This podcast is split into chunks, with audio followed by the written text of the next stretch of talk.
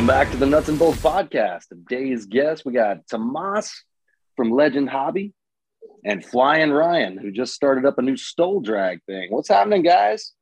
What's up? Good evening. Evening, guys. What's been going on? Y'all been busy, huh? I know Tomas has had a lot of uh, product coming out at Legend Hobby. Been busy. We've been busy. Yeah. A lot of stuff coming. A lot of stuff coming down the pipeline. A lot of stuff in containers. Lots of ships arriving soon. A lot of anxious pilots and assemblers ready to go to town on these models. They've been being very, very patiently waiting for. Thank you guys for waiting. It's been it's been fun with COVID and and all these other delays with production and containers arriving at the ports and no trains to take containers across the country and all sorts of things like that. But we've been we've been still pushing forward and, and developing products and and getting ready. So as soon as everything's uh, in line, we can get these products out to the all the patient pilots who've been waiting for them. So we got good stuff coming down the pipeline. I'll say I think every week I see you guys have posted something else that's uh, coming down. Um, as uh the shipping backlog you guys do as far as containers and everything being held up in customs and all that mess. Oh yeah. Oh yeah. It's, yeah, I think that's got, got a container. Got a container. Got a container right now. It's in California. So the ship was held off the port for a week. You know, good old California mm-hmm. port. You know, and then they finally landed and they got it off really quickly. But then it's been sitting. And then it got through customs quickly, and now it's just waiting to get on a train to Texas. So as soon as we can get it here, we can get it sh- everything shipped out. It's crazy. Nice. Like we can we can unload a forty. We got a great team. Uh, Legend Hobby local pilots will show up and they and we'll unload that whole container, forty five foot container. We'll unload a whole container like an hour and a half, hour forty five minutes, just humping. Wow.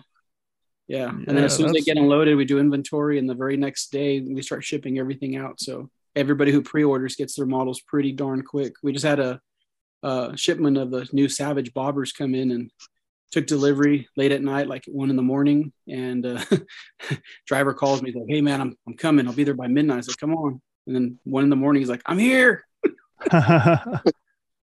Just got the forklift out and unload a bunch of pallets of aircraft, and then the very next morning they were shipping. So some people got their models like on Friday morning, I think.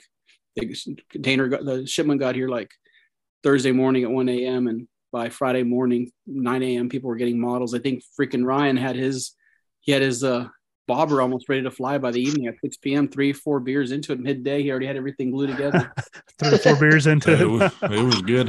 He, t- I mean, he told me to, to keep a good track of time. You know what I mean? So I was like, well, the best way I know how to keep time is by beers. so right. th- three beers, we were over 50% put, put, put through. All the hard stuff was done after three beers anyways. Nice so yeah, we got a lot, we got a lot of stuff going on, a lot of things coming in. That that Savage Bobber though, if you haven't been on the website, go check it out. Um, if y'all are y'all are familiar with the website www.legendhobby.com, check it out. Go type in Bobber, and it'll pop up, and check out that model. It's it's the first that I know as an ARF available. That's uh, quarter scale Savage Bobber with a stainless steel welded stainless steel frame for the fuselage, and it's it's pretty trick. It's pretty awesome. Everybody that's got one so far has been pretty impressed with it. So yeah, y'all got to check that model out. Great STOL airplane, great airframe, and as a true bobber, there's a lot of customization you can do with it. There's even some optional leather-like seats and saddlebags that actually work. So you can scale it out. Yeah. Oh yeah, it's, it's pretty cool. The dash that comes with it's really nice too. It's not decals; it's actually a wooden dash with gauges in there and everything. Oh, so cool! It's pretty cool. I'll let uh, Ryan. Ryan actually has one. I'll let him tell you a little bit about the kit too. Yeah, I mean, like with the kit, uh, the hardest part of that kit assembly, no joke, is taking it out of the box. Like they they use, bro. I've never seen so many. You know, they they secure everything so well in there. You get annoyed. You know what I mean? Like on how secure it is. Uh, but that also could be the Texas heat and the fat kid thing. I get, I get a little mad at that or what. I, I told you guys I get mad easy now that I live in Texas. But uh, it's it's a really quality build. You know, like the gauges. That's one of those things. The I was impressed with the leather seats. Like it's a leather wrapped seat.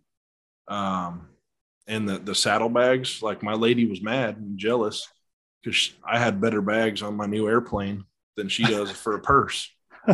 You know what I mean? They're they're a good awesome. quality bag. It, it's uh it's going to be some head turners down here. I think at uh, this bomber field event. We got a good I think we'll have what two of them there probably to showcase. I'm hoping, yeah, I'm hoping maybe three. There might be even three I hear coming to the to the to the field for Bomber Field to fly. Yeah, It's that'd be- uh, Be cool to see in person. I know I've seen pictures of it posted up on Facebook, but uh, you know, the fitment of it is is is decent. You know, it's good. It's uh the the covering came like I literally don't have to do any ironing or anything like that. Is that the luck of the draw or not? I'm not sure, but it came quality, and Nice. uh, it was a real impressive model. And I don't know if Tomas was believing me or not when I was like, dude, I mean, I can have this thing done in in a few hours, and next thing you know, it was six and a half, seven hours, and I was pretty much done. And now I'm waiting on a, a hub spacer, prop hub spacer, because I decided to make mine a little spicier than what's recommended. Uh, I threw the the twin 40 on it because I figured, I mean, it comes with some nice jugs, you know, um, mock up jugs, or, or I shouldn't say mock up jugs, that's the wrong word, but uh, some fake jugs that you glue out on the outside. And I said, well, if we're going to have jugs sticking out of this thing, and they might as well be real real ones. Yep. so uh the cowling took me like an hour to cut and and you know all the on and offs and on and offs and fitment and everything else like that so if you just stick to the book and use that stinger 35 rear exhaust that's a six hour build you could be Oh, wow. flying in six hours nice. So I'm here looking at the pictures of it. The tires basically look like spheres. They're they're big. They're they're pretty big sized tires. What'd you measure, Ryan? They're like almost eight inches. they're eight inches yeah they're eight inches Huh. they're almost about eight inches wide too so you know if you like the girth over the length it's it's there too That's how I'm built, short and squatty, just about round as I am tall. Right. and the and the back tire actually matches. You know, one thing that kind of gets me in a lot of these kits is the wheels never match. You know what I mean? It seems like they'll do good on the the mains, and then they just kind of just give you some plastic something or other for the tail wheel, and They this all actually day. matches. It looks like they forgot leg day on a lot of airplanes. Kinda, it does. Right. Yeah. Yeah, I mean, this this, is thing's like- going to be a phenomenal uh, grass field. I mean, even I mean, we're talking alfalfa field. You'll be able to fly this thing probably off an alfalfa field. Yeah. I was gonna say those tires are huge.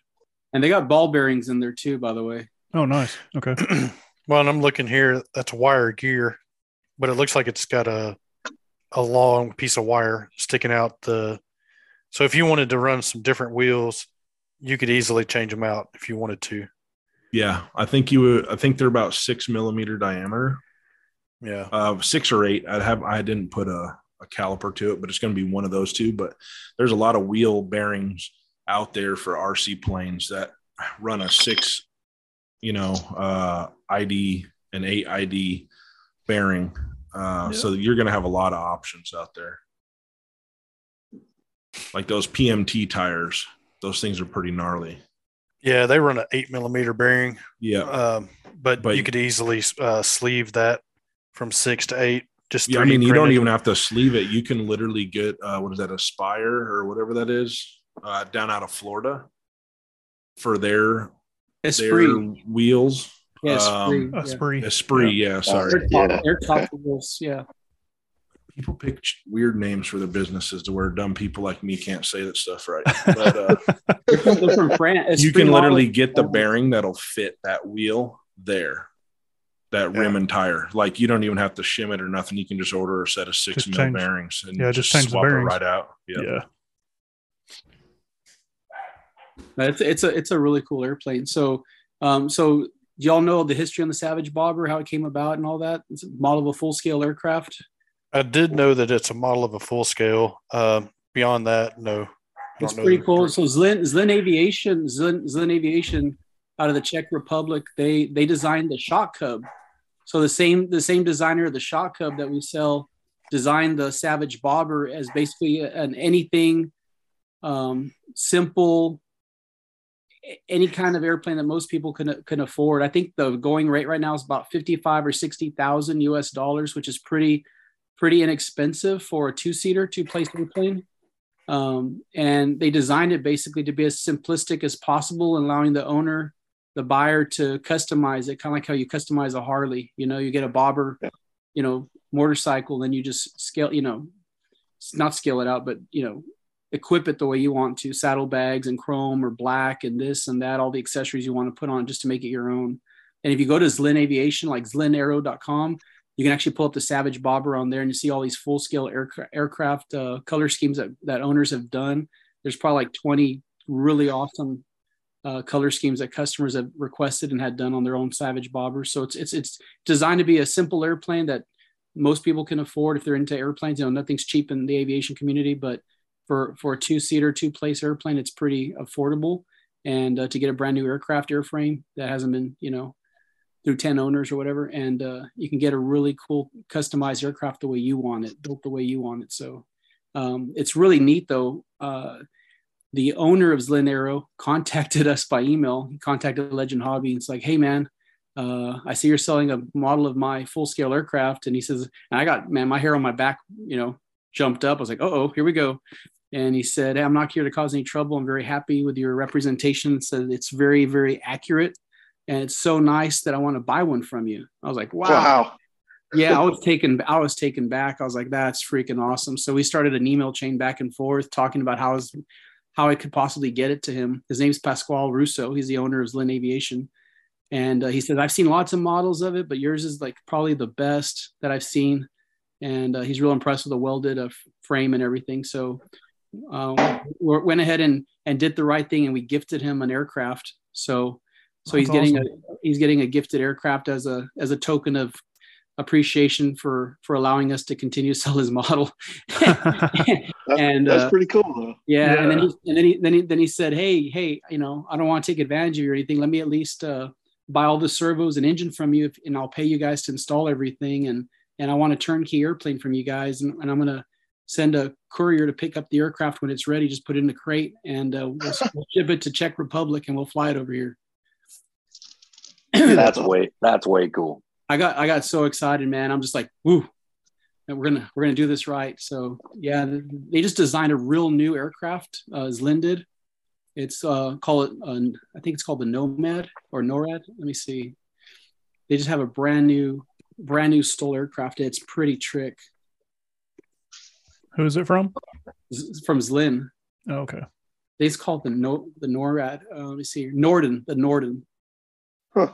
It's brand new. They debuted it at uh, at Oshkosh this year, and this one this one is a little bit pricier. It's about one hundred and sixty thousand, but it's got it's got a it's got unlike the Shock Cub, this one has a built-in leading edge slat that actually extends off the leading edge, and and then it, it's got a it's got pretty amazing uh, flight envelope because they're actually using a four-bladed electric prop on it. and uh, they said it's actually very efficient because the blades are so thin. It, you know, the wind stream or the doesn't catch up with the previous blade, so it's very efficient. Um, it's using a Rotax 950 IS turbocharged, intercooled, 141 horsepower engine. I mean, it's got a lot of power uh, for that airframe. But uh, so those blades do look thin on the pictures that I'm seeing of it. Uh huh. But it's it's it's an amazing uh, light sport aircraft, uh, STOL capable. That's uh, probably going to be the hottest thing out there next year when when they start getting delivery. They said delivery is like six to nine months on these, and uh, yeah, float capable. You know, definitely an Alaskan outback tundra bush aircraft. That's uh, right. It's got what are those, those special flaps called? Double slotted flaps, I think. Yeah. Where yeah, it creates got, a man, cup. Got, yeah, it's got double slotted aluminum Fowler flaps to 60 plus degrees. I mean, this thing can just drop in on you, like just amazing. And uh, anyway, uh, what I'm going to do is I'm going to I'm going to work with Pasquale. I'm going to ask him and offer him to see if we can't build a Savage Norden next. So after this bobber takes off and we get all these sold and out there flying, and I'm going to see if we can't work on a special deal to make some Nordens available. Oh man, I've got a question. You know, when you go to like say design or start trying to produce an aircraft, man, you've got a bunch, man. Like the the Cassutt racer, nobody does that. You know, um, what's what, what's kind of your process for doing that? I mean, do you do a lot of the design work? Do you have a designer? I mean, kind of walk us through how that works.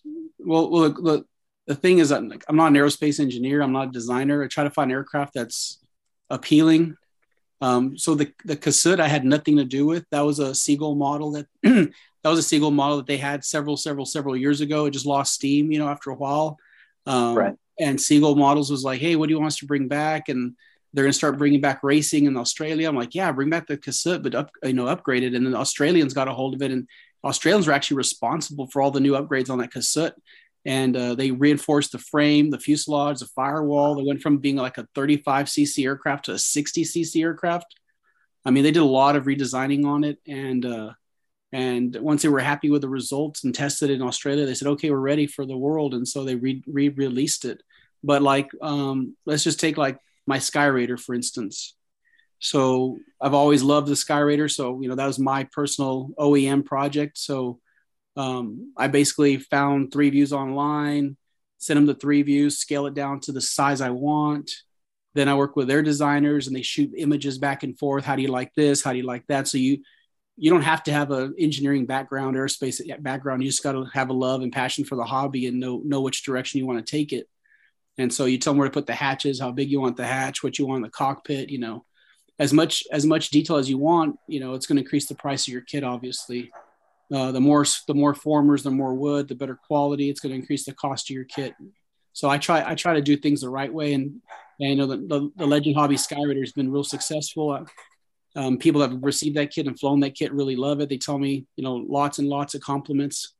Probably one of the nicest ARF Warbird kits out there that's full wood. You know, I have a couple customers that are international.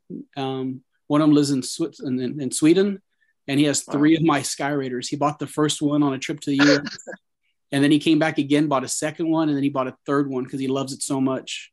So um, that speaks volumes, you know. he's a full scale. He's a full scale uh, airline pilot. He actually flies air cargo, and he's actually coming to Bomber Field. Um, I talked to him enough about Bomber Field. We met a couple times. We picked up some kits from me and he worked into his schedule where he could have a layover and actually stay over in Houston and come to Bomber Field this year. So he'll be there.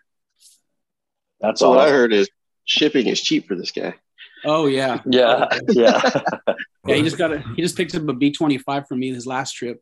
Um, but yeah, so so you know the whole design process is is basically having a artistic idea of what you want to do with the model, finding the right three views online, working with a company that's going to be willing to work with you, that's willing to do the production with you to your standards, not theirs. Because that's that's another thing. You can work with some companies and they're going to want to still do it their way, and you got to make sure that it's your OEM project. You got to make sure they do it your way because at the end of the day, it's your name on the kit. You know. So, right. So yeah. So then when anyway, so once they design everything, we go to pre-production. We do a pre-production kit. Even though they test flight over at the factory, I still always ask for my my own models that have Legend Hobby name on them. I have them ship me a couple of test samples, and then once they get here, we our team here in Texas usually is who I work with because I'm close, and we all work together. We assemble it, test fly it, shake it down, make make recommendations for all the all the things we want to change on it before we go to production, and then once we have a, a, a final pre-production sample produced and sent us all the pictures, images of everything we changed, then we'll go to production. So that's nice. what took the B17 so long. Like we I did the B 24 with VQ aircraft. That was an OEM I did right before everything fell out with uh, VQ. But we did the B 24. That was my OEM with them. And uh, um, I always wanted to do the B 17. And so we've been working on the B 17 now for almost two years. It's just real slow with COVID. COVID really put a dent in that production. So anyway, we're now we're at the point where we're about to go to production in about three weeks. We'll start production on the 125 inch B17. So, like I said, things were kind of slow before, but now we got Steam going and uh, we'll be taking orders. We're to announce a special offer uh, at, at Bomber Field this year. So, we're going to do a special for uh, B17 for the Legend Hobby uh, model. and right behind it, we have an 89 inch OEM P51B model, Bravo.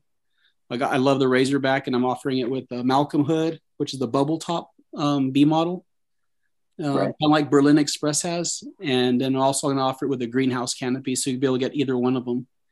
And uh, most of my models, pretty much all my models actually, that are Legend Hobby, I set them up to use American-made Retracts. So the B-17 will be riding on Robarts, the Skyraider rides on Robarts, and the B and the uh, P-51 Bravo that'll ride on uh, Sierra gear. We so I haven't seen very many P-51s with the Malcolm hood, so That'll be incredible. It's going to be fun. It's going to be fun. 89 inches. It's a little bit bigger than the top flight. All the, all the little inaccuracies on the top flight kit are corrected on the B model. So the B model is pretty scale. Proportions even uses a scale retractable tail wheel in the right location, inner doors, outer doors. It's going to have releasable uh, drop tanks and bombs and scale cockpit and a fully enclosed engine and a few other a few other things. Plug-in wings. Remember the Byron, the old Byron Mustang with three-piece plug-in wings. So it'll have three-piece plug-in wings also. It's gonna be it's gonna be an awesome aircraft. Hopefully we'll have that one going to production shortly, real shortly before the end of this year. So so with it being so scale in terms of uh, placement of panels and flaps and all you know basically you guys are keeping it as scale as possible. I mean i assume that there are some areas you have to adjust maybe like on airfoil uh, maybe tweak wing area a little bit here and there in order to make these things more pleasant to fly though correct yeah um, that's funny. The, the, the pre-production like for example the pre-production b17 um, somebody caught it somebody caught it online and they know it's a pre-production model it's not the final model but the factory when we, we looked at factory um, boeing factory uh, three views we're trying to copy the incidents and everything and get the incidents right but somehow the factory you know you say something black and they say brown and i say no it's black and they say no it's brown they, they didn't want to do the full dihedral in the b-17 because they thought it looked funny i said but that's scale so so the engineer over there made it three degrees of incidence instead of four and a half that the full scale b-17 has and we flew it, and we flew it. If you don't tell anybody, and they're not they're not a you know rivet counter per se, most people won't won't ever know that it's missing a one and a half degrees of of incidence of uh, for the dihedral for the dihedral, not incidence uh, dihedral. Um, but this one guy just saw the, the, the picture of it because I put a still picture of it. He's like, "Man, you all flattened out that wing," and I I didn't say anything, but it's a pre-production model. The, the production model has the the full dihedral, four and a half degrees dihedral in it, so you'll see the the, the model. But yeah, we we we we we play with incidences. We play with the the firewall. We play with how much weight. Like the B17, the pre-production model only needed two pounds of nose weight, and that might sound like a lot to a lot of people, but on a Warbird, you know, you build a Corsair, you're going to probably add three pounds to five pounds of nose weight. You know. Well, and that's like the World War One models. Uh, generally speaking, you add tons of nose weight. Um, you know, Clint has a ton of the D7s and, and things from Balsa USA, and all those require nose weight. Somebody said, somebody said, if you're a scuba diver, it comes in handy to have those uh, weighted belts. You just put, those on the, yeah. put one of those like the cowling. Yep, that's what they use. That's, that's exactly weights. what it gets. Yep. Yep. yep. So, one so, of the yeah. things I'm curious about on the bobber, uh, I read that the full scale, they actually said that crosswind performance was increased dramatically by re- removing the covering, which is one of the most noticeable aspects of the airplane. I'm curious to see how how well that translates to the model. Oh, I bet it's a I bet it's a direct correlation and direct transition because uh, yeah, like like Ryan said, he goes, man, there's not a lot of covering on this model. It'd be real easy to customize this thing. won't take me long to recover and re- repaint it. Yeah, and I mean, and, and where we're at, we're I mean, I'm my plan on uh maintaining this thing this weekend and uh, if you don't if if you don't fly in crosswind, you don't fly in Texas. That's my that's my three years oh, yeah. Of no of what I've gotten out of Texas. Right, is if, if you don't want to fly in crosswind, you ain't flying. So, so here's the thing about that though, with a STOL aircraft, that a, a one that's going to take off and land very efficiently, and I kind of get frustrated. There's some aircraft out there sold as a STOL aircraft, and they actually don't STOL very well as a model. Um, but just land crossways on the runway, always into the wind. You don't need to go down the runway if it'll land short enough. Right. and with so with this uh the the racing and stuff, um, not trying to push into that or nothing like that, but the one concern I do have for the Savage Bobber is, you know, when you watch everyone do this, uh, even in the full scale, they're I guess what are they calling it crab crab walking or whatever you know they're just pitching the plane sideways and just trying to scrub that speed off so you can land and that's going to be a a challenging thing for the savage bobber I hope the the flaps really really scrub the speed down on that because you're going to lose that ability with that model So it's interesting, and Casey knows what I'm talking about. At High Sierra last year, there was a lot of aircraft there that had additional parts added to them for STOL drag racing. Uh, It was like it was like wing fences, but when they got them sideways, it created more drag to slow them down. Yep. And they had them like on the top and bottom of the cowlings. Uh, they Yep. they added these fences all over the airplane, so you see like Steve Henry. Uh, most people recognize the uh, Highlander that he has, which is to me one of the coolest planes out there.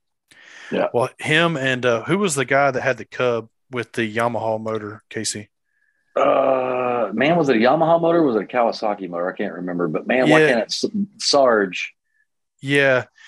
I can't. Yeah, So you see those planes generally, like especially Steve Henry's got a lot of videos out right now. But Of two and a him doing ton still- takeoff? Well, and he's doing like uh, STOL contests, but not STOL drags. Well, when he was at the STOL drags, his plane was set up different. He had different tires. He had all those fences and stuff on it for STOL drag racing. So those things are, you know, they, they modify them from event to event. It's not just one setup all the time. Right. I was thinking about trying to counter that with uh with this Savage Bobber. Just I mean, I like I like the Shock Cub and stuff. I like scale planes. And I I mean, I'm on my second Shock Cub because I literally just put the other one through a ringer. I was breaking parts on that thing that no one else has been breaking. And it's because I'm flying it like I stole it to learn how to do this competition stuff to to try to build it so that everyone else can do this right? But i'm thinking with that bobber i was actually going to cut out some screen you know for your door screen door screen window stuff and just zip tie that to the frame while we're doing the competitions where you can easily remove it because that screen should scrub a lot of speed it should catch enough air Yeah, so that'd give you a lot of drag, I would think. yeah, and you should still be able to see everything too. You know what I mean? Right. Like, so I'm hoping that'll be kind of a cool little side kit we can put together for the the uh, STOL uh, drag racers. Um, but obviously, that's hasn't been tested yet. Well, man, get you some inspiration off of like Steve Henry's playing and stuff like that. Start messing with some. I mean, I don't know how it's going to translate, but I think if you're wanting to slow it down, that might be a place to kind of start with some like nice small thin Lexan or Plexi. I think you could pull it off. Right. Yeah, Steve Henry's plane to me is the that's the most epic STOL plane out there. And it's one of those that as cool as it is in video, it's that much cooler in person to hear that engine. What is it turning? You think Casey's like eight, nine thousand? I don't I mean- know. It wraps out so quick. I mean, Yeah. it's just like, rah, it's there. Yeah. It's, it's, it's a wild. It's purpose built for that. You know, it, that plane would be worthless for anything else. You know, Yeah. It'd be a real expensive and loud hunting trip. You're saying, Uh, no, I mean, dude, you're never, you, dude, it'd take you hours to get there. It's right? it's like build, building a stoplight to stoplight car, man. Yep. Got that 411 rear end in there, and you're you're topping out. You know, before you even get to the finish line. Well, let's put it this way. There was like two airplanes that got hauled to High Sierra in trailers. I didn't And want to fly him. it- no, they don't cross country them. He took the wings and folded the wings back, pulled the prop, put smaller tires in it. And it went in an enclosed trailer. Wow. Dang. I mean, the plane is it's really good for zero to 80 real fast, but I would imagine it's probably not real good for let's get in it and cruise for six hours. Right. When you Yeah, could drive not. there faster. Yeah, Yeah, probably. And I mean, they were topping off fuel between heats. I mean, I'm sure it's got like, I mean, they're making it as light as possible. You know, so super small fuel tanks, enough to get through runs. You know. Yep. That was a pretty neat. That was a pretty neat deal. If you man, if uh, check it out on YouTube, he'll try to go. You know, it's, that's actually when is that? That's coming up. That's like not next weekend, but the next, I believe. Uh, I'm not sure. I was thinking it was around the same time as Superfly. Um, I actually talked to Oh, Rod yeah, Elliott today, Yeah. and uh, and he and I are going to be working on something for High Sierra since we can't go this year. So That's cool. Yeah. I'm sad about that. I was man, really, the minute we stepped foot out there, I was already trying to figure out how I'm going to go again. I mean, it was that good. Yeah. But hearing Ryan talk about the STOL drags, it, yeah, it it's a cool thing to see for sure. Yeah. And we've done it to a, on a small scale up here in Oklahoma City. And uh, you were talking about the crosswind. Um, I'll say that I preferred STOL dragging on crosswind days Yeah. because with the headwind, it's great one way and horrible the other. Mm-hmm. So at least when it's crosswind, it's a little bit more even on their front and back stretch.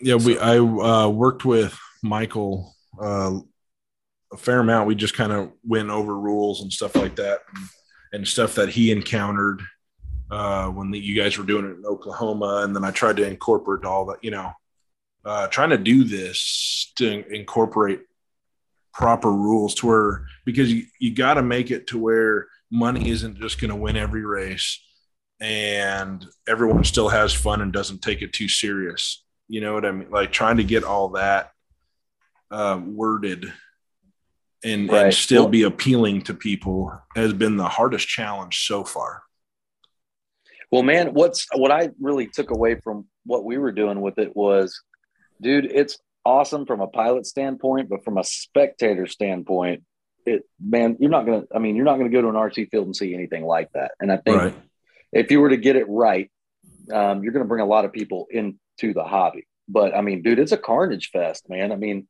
um, you get some good pilots, stuff goes pretty smooth. You get some, you know, entry level, you know, guys like me, dude. I'm wasting stuff. I mean, just horrible. You know, I'm, I mean, I couldn't even make. I, I killed a plane before I got out. You know, Yeah. The first year, right it was actually like a, a competition of attrition.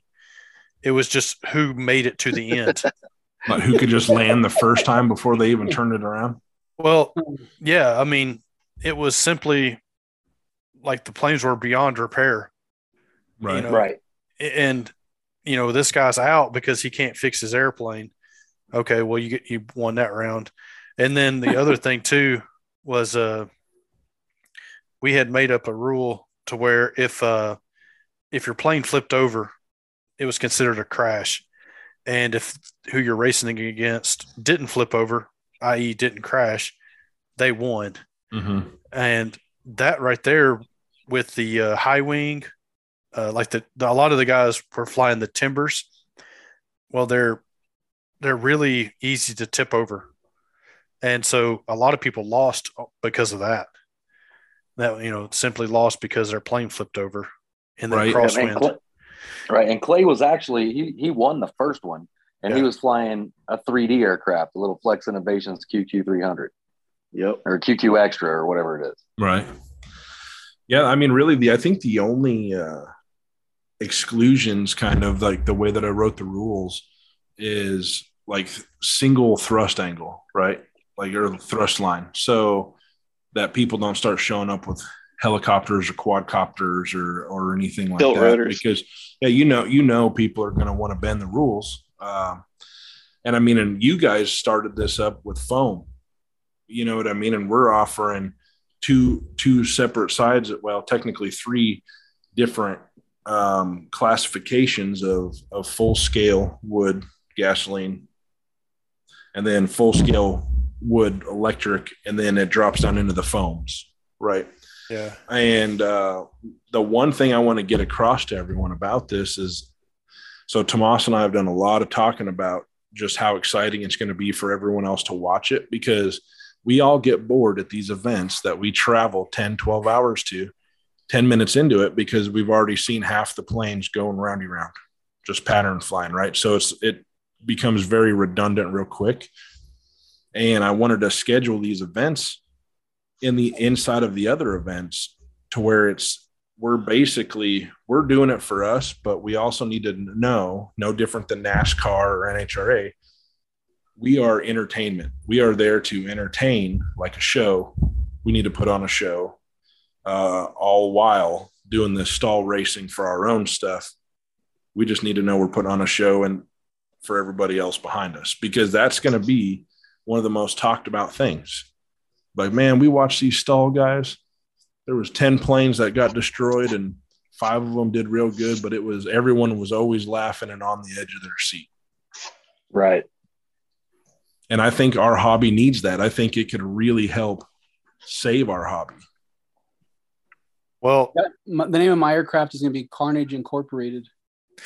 yeah. And so that's ultimately why we all stuck with inexpensive airplanes and didn't go the, Right. the wood gas airplanes was because the sheer amount of carnage in the first one is like, yeah, I'm not even bringing a 6S electric out here. Like, I'm bringing something that I don't care if it gets wiped out.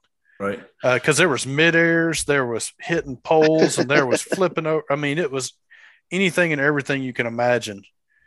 Uh, I mean, what at the end of it, Casey? What there was like three airplanes that were still flyable.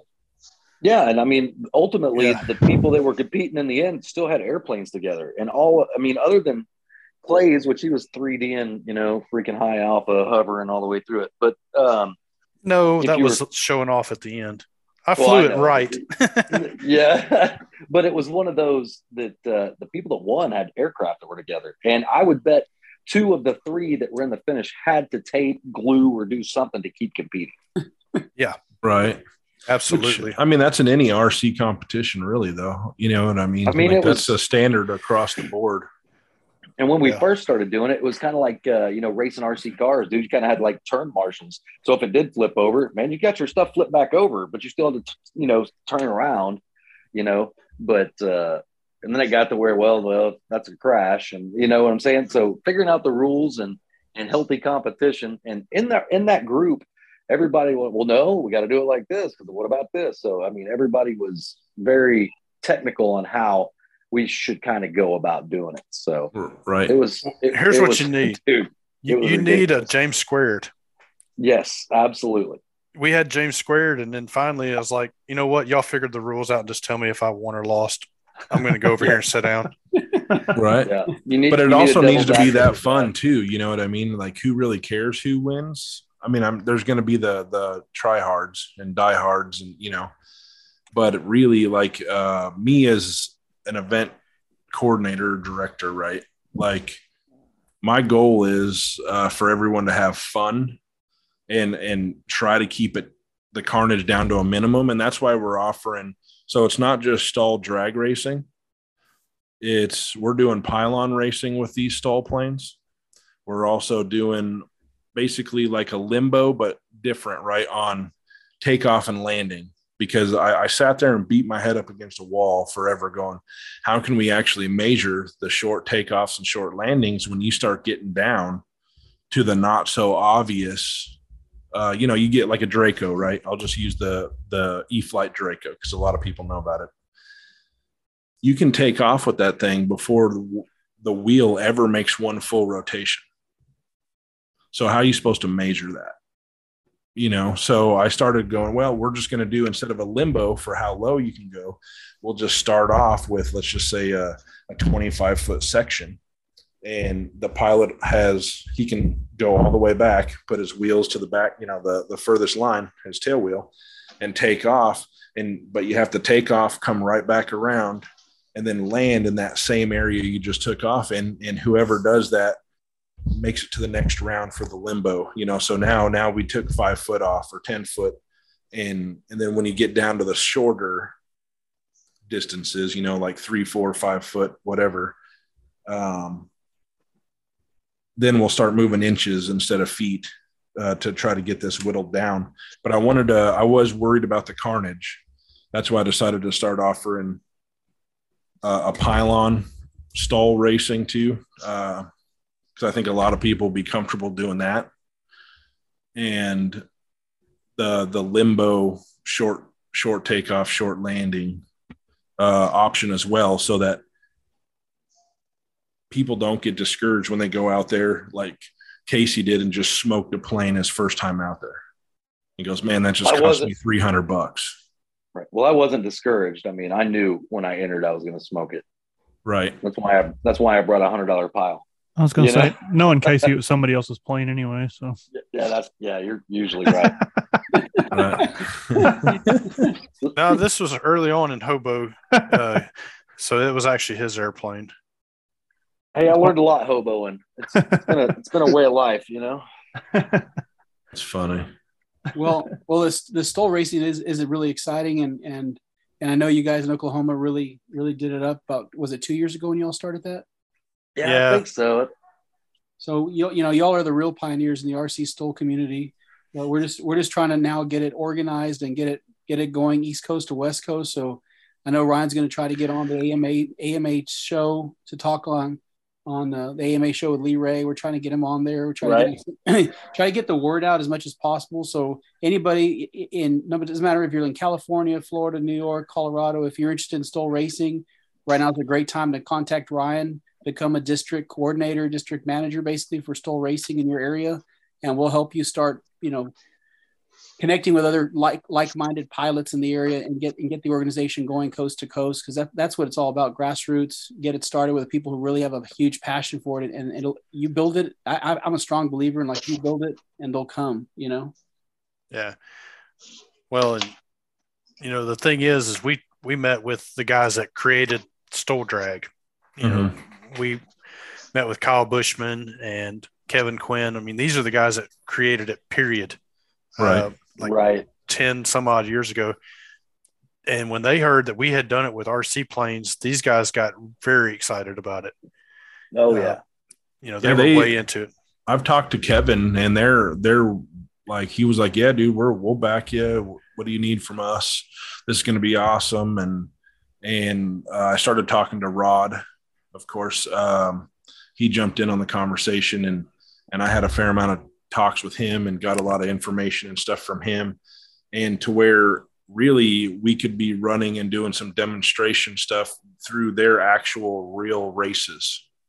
Right. So, um, and it, it's it's cool to have their backing, you know, um, with, with this. And the drag racing is cool and stuff, and I, I like the drag racing side. Um, and I hope that really takes off. But I wanted to have other options out there. Yeah, like yeah, all Yeah. intended. Yeah Yeah. uh hopefully right uh and with the with the website stuff so the way i kind of structured it it's stallrc.com right and you become a member there's a whole online forum uh i'm trying to build this STOL community of of rc online and we talked about it uh even michael rod uh, Tomas, myself, like I just, I try to listen to what everyone's saying and then try to fabricate the best plan out of everybody's um, opinions, right? To try to make it the best for everybody. And I came down to where if you're to race and stuff uh, for STOL RC in those competitions, you have to become a member. And the member is a $20 membership yearly or annually, I should say. And really, that is to pretty much pay for the website, right? Like I'm not getting anything out of it. Um, but with that website, that's where you get all your your access and stuff of of what's new and upcoming in STOL RC. You get exclusive discounts from retailers that are on board, uh, up to 25% so far. So the, it's I'm getting the ball rolling. Um, you will also be able to, when you are a member, you'll be able to propose rule changes. You'll be able to vote on the said rule changes and stuff yearly. Uh, not to get it too political, but I want to have people to have a voice. And I think they should, you know, that $20 is not a lot, but it will weed out the people who are just there just to talk or just mix it up and have no real passion about it. You know what I mean? if we just open it up to like an online Facebook, as long as you're a member of this, you can participate in that. Uh, We would we would have more trolls than we would actual active, serious, passion members. Well, from a standpoint of having an online forum, kind of like uh, Facebook stuff, the scrap pile, man, it was real easy to weed out the Karens, man. They let themselves show and then they were gone. Right. You know. Some of them helped themselves out. oh yeah. Some of them we had to kind of nudge them, but yeah, Yeah. I mean, it's always good when the trash takes itself out. For Oh, yeah. sure. Well, the, Makes it well, the, easy. well, the well, the problem was is all the trash stayed. You know, we, we were, we were getting rid. We were getting rid of the good folks. You know. Yeah. and now you guys, now you guys have a uh, podcast with it, right? Yeah. yeah, it's ridiculous. Well, the Facebook come that was a byproduct of the podcast, really. But uh, yeah, with the uh, with the scrap pile lately, it's kind of turned into Whataburger versus In-N-Out, yeah. like, geez, come on, let's uh, let's progress to something else at least. Right. And man, I'm not gonna lie. Blue Thunder. yeah, oh, yeah. What's that group? Is, Hey, it the not- Bal- is it the Balsa Builder group that they're having a war right now with cover photos from the 80s and 70s of women like? in- Oh yeah, Yeah. yeah. Uh, I'm just there. Honestly, now I just go there now just for the cover photos. You know. Right. so the Somebody got real mad about that. That was awesome. Oh, The- gosh. balsa is it the balsa model builders like that group there boy they get uh they're a bunch of davids i'll say that Uh-huh. Yeah. Man, I don't. I don't care if you're building a balsa model, you're assembling a kit, you're throwing together a, you know, plugging in a plug and play. I don't care if it's foam, carbon fiber.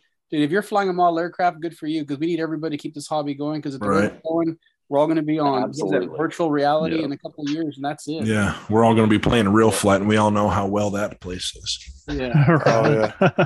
yeah i was listening to a joe rogan a couple days ago and the had mark zuckerberg on there and they were talking about basically like in the future you'll be uh like so many of your interactions will be holograms Oh yeah.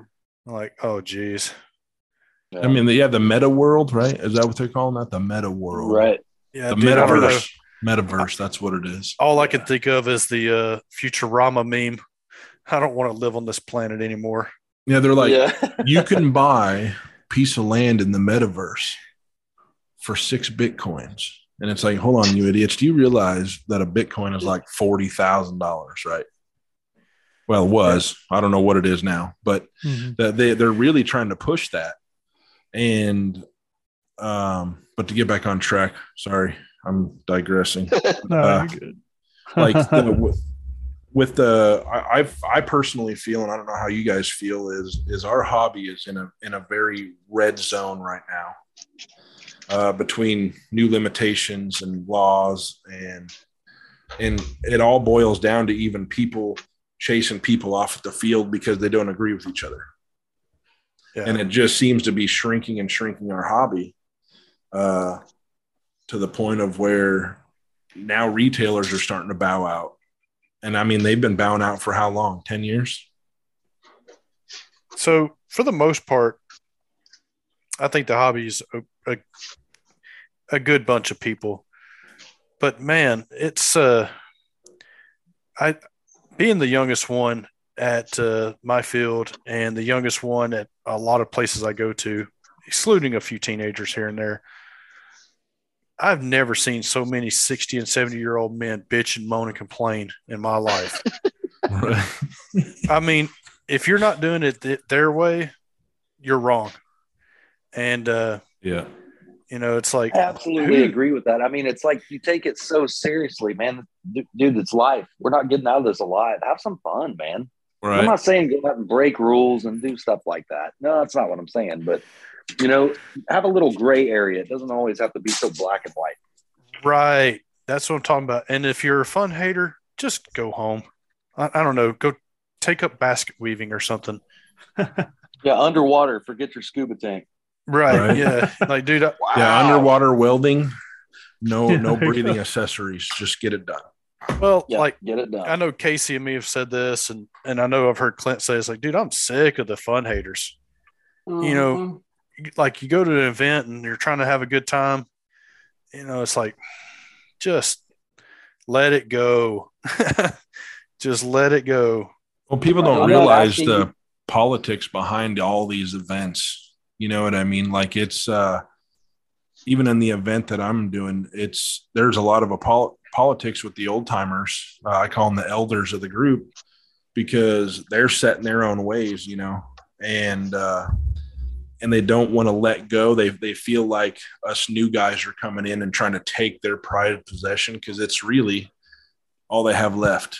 It seems like the way they act towards me, anyways, and uh, and I understand that, but we also have to make them understand is the is the the green peas or the, you know the the younger generations of we have to figure out a way to preserve this after you guys are gone right and i'm know. talking the fields and stuff like that right our flying fields I, I kind of like the Bill Perry approach. I just got to wait till y'all die and then I do whatever I want. right That is his theory. Well, no, i mean that, that might put a little salt on somebody's wound but i mean it ain't, it ain't salting me that's i mean i like salt i eat beef Right. turkey uh, every day so yeah, no, it, it uh, like I said, it, you guys haven't met Bill, but uh, the rest, eh, it's just how he is. yeah. So And my deal with it is, you know, I it's not that we want to necessarily change what they're doing or anything like that, but man, I mean, the hobby has changed, right you know, definitely. And it's one of those deals that it's just like you may not like what's going on, and that's okay. You know, you don't have to take part in it. But don't try to, you know, I mean, if, if it's not a safety deal or something like that, Right. I mean, scrolling through Facebook, you know, I see stuff all the time that I don't agree with, but do I get all butthurt about it? Let's make a post and show everybody how I feel. No, I just keep on scrolling. right, You know, it kind of I'm here for the memes. situations. I'm Right, for the meme. exactly. Yeah, Yeah, that's. Uh, I mean, so the, there and there's some there's some good competition, right? You know, because the, Right. the I'm going to call the elders. I'm, I'm just going to say it for what it is, right? I'm going to say it is the air retracts versus the electric retracts. It's literally that easy to draw a line in the sand at these clubs, Right. and I- I'm, I'm and if you're definitely not pneumatic- running, if you're not running Pennzoil, well, Tom, Tomas, we'll, we'll have to talk about that afterwards. But, hey man, I'm taking my you- toys. I'm going home now. all right, you need someone to help you carry them. So here's here's what what me and Casey are getting at though. It's like, dude, Tomas, you want to run air retracts? Cool, dude. It's whatever. I don't give Yeah. a shit. Yeah, that's awesome. Ryan, you want to run electrics? All right, man. Whatever. Do you? Like, Yeah, I don't that's really what it care should be. You know, it's like, dude, run Right. what you brung. I don't really care if you like it. That's cool. But the don't- problem is, it's not care like me that, about.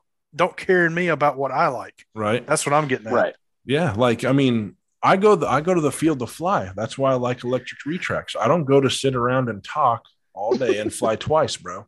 I don't want to sit there with my head inside of a B seventeen listening for a. s- It just doesn't sound fun to me. I want to fly. So there, there's that fun competition, right? Uh, but unfortunately, that usually turns to worse, and and it, then it becomes clicks. And then when the clicks form then then people start getting chased out. And that's kind of one thing that i want the the STOL rc racing to eliminate so that there's no downtime for these clicks to happen. It's just like check out these crazy dudes that are going to destroy probably half of what they brought Well, here's the thing: is you'll have a couple of Karens. I can't believe they're just doing that to those good airplanes out there. I just can't believe that they're tearing them up. Those are that's perfectly good airplanes. like on sad when they burn them they're like i could have done something with that dude it's Oh, my yeah. it's my airplane bro if i wanted to Right. freaking burn They it to the ground brand new let me burn it to the Uh, ground the- that's my money That's that's another Yeah. one. The armchair quarterbacks.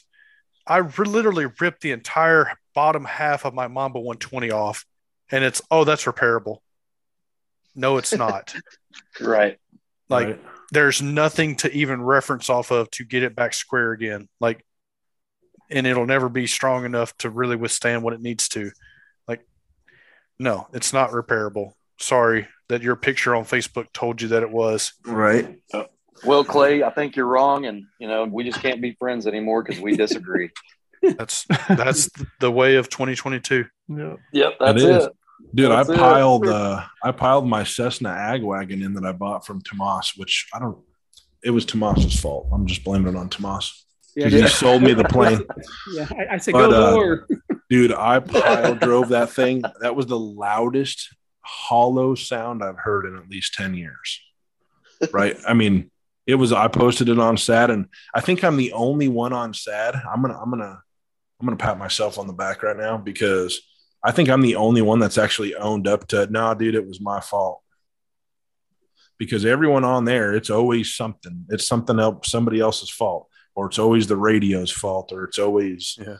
Uh, and I, Oh, you that's apply- what I oh, you laugh apply about. I'm like, oh wait, hold on, you're, you just want to blame it on something else, and I think I'm the only one that uh took took my own blame on that and in in the comments it was it was the people going oh you could fix that i'm like bro look i don't even like when my stuff's wrinkled it's already in the trash can so and there was those and then there was the the people of like oh it must have been a spectrum radio Team Brownout. or somebody. it must have been you know what i Team mean like yeah team brownout you know? And it's like come on guys like yeah. It's like the only brownout was your sh- pants whenever you crashed. I was like, I th- already threw it away. And they're like, oh, well, I could have fixed it. And I was like, well, then go out and wreck one and fix it. I don't give a shit. Yeah. You know, like that was my $1,200 I threw in the trash can. That wasn't yours. Yeah, it's just crazy, man. People are people are awesome. Well, listen, uh, we got a we got a really fun group of guys getting together next weekend from the 15th to the 17th. Early arrivals are welcome starting on Sunday. Come on down to Monaville, Texas for the 34th annual B-17 flying and Big Bird event. So it doesn't Dang, matter if it's a 34. military, dude. 34 years, man, and, and it doesn't matter if you're bringing a civilian aircraft, a target. Doesn't matter if you're bringing a jet. If it's if it's gi- considered giant scale, bring it and fly it and have fun with us. We're gonna have a bunch of guys as far away from Florida, California, got guys coming out from Colorado. So we got pilots from East Coast to West Coast. We should have about a we, usually average about 150 to 160 pilots, and it's just a Wow. fun. It's a big fun fellowship, and uh, and, and we have a lot of fun out there. Good flying. Um, and and it's a great field. It's a big runway, adjacent grass runway, paved runway, covered pits, good food. We're doing an eight foot pizza uh, we got these guys called the country, country was it dirt road cookers, and they come out here and they're going to put together an eight foot oven, you know, wood fired oven baked pizza on Friday for the Oh, wow. I just Legend- want one real slice. Yeah, Like From I want the the full center to the slice, bro, four foot. yeah, yeah, yeah. We're we're that's that's going to be an event in itself. That's on Friday. They come and set up at nine to ten, and then from ten to eleven, the rolling dough and and setting it out, and then from eleven to twelve, they actually bake the pizza. So I asked them to do a I asked them to do a B seventeen or a big bomb in the center of it out of out of meat. But uh, yeah, it's gonna be fun on Friday. And Friday night we're having a barbecue dinner out there and movies. And Saturday's Saturday's the big big day. If you can only make it one day, try to get out there on Saturday. We'll be flying and uh, all day starting at uh, 8.30 9 o'clock we'll have a pilots meeting and then we'll have flying all day and uh, awards and a huge raffle man we got so many prizes for this raffle it's going to be unheard of Oh, I- It's Yeah. I've seen. Yeah, I've seen some of the prizes for that. You guys have definitely got some stuff together for that. so it's going to be really fun y'all c- come out and see us and, and we'll take good care of you So I, I think I've seen that pizza before. Is this like you guys haven't done this, or have you done this before? Because I No. could have swore I seen a picture I- a I picture got- of it. no i got the i got the owner to send me some pictures of an event he Okay. Did not too long ago and it's an eight foot pizza it's crazy I was looking for something fun and unique to do with all the pilots. Everybody's had burgers, everybody's had barbecue. It's like, man, what's different and unique and everybody loves? Everybody loves pizza. You know, I if you don't the Jello pizza- wrestling. Jello Yeah. wrestling is new. We'll, we'll do that it. at I was- Ryan's event. We'll do that at Ryan's. yeah, we can do that at a STOL event. Yeah, but yeah, STOL Dragon Jello. Come on. yeah, come on Jello in. shots, Jello shots, and Jello racing. Oh, but, but yeah, know. When you said eight foot pizza, I was thinking about rolling myself up in it like a, you know, Italian pig in a blanket, right? Right. oh man, it's gonna be fun. It's I, I had a couple comments that message, uh, a couple pilots message me. They go, dude, just so you know, we're coming just for the pizza on Friday. Right. So, they say My you don't understand how much. Yeah, we, we we we love pizza. We're only coming really just for the pizza. The, the air show, you know, it doesn't matter. We're probably not going to fly. We'll be so full on pizza. I was like, all right, come on. So I'm, I'm coming just to steal the show and get all the talkers about my Joe Biden savage bobber. Oh boy. Yep, that's gonna be good. So Yeah, that's- it's definitely going on the internet. Yeah. so Oh, it's Tomas- definitely gonna. uh, yeah, sorry, let me break in here. I, uh, this being the B seventeen gathering, I feel it's fitting that we maybe talk a little bit more about the B seventeen that you guys have been working on. and I, I got to thinking back several shows ago. We mentioned the B seventeen because I think that was right whenever you guys kind of announced that the uh, prototyping was all completed and all that sort of stuff. Um, anyway, with that being said, one of the questions I've got is how easy would it be to make that electric?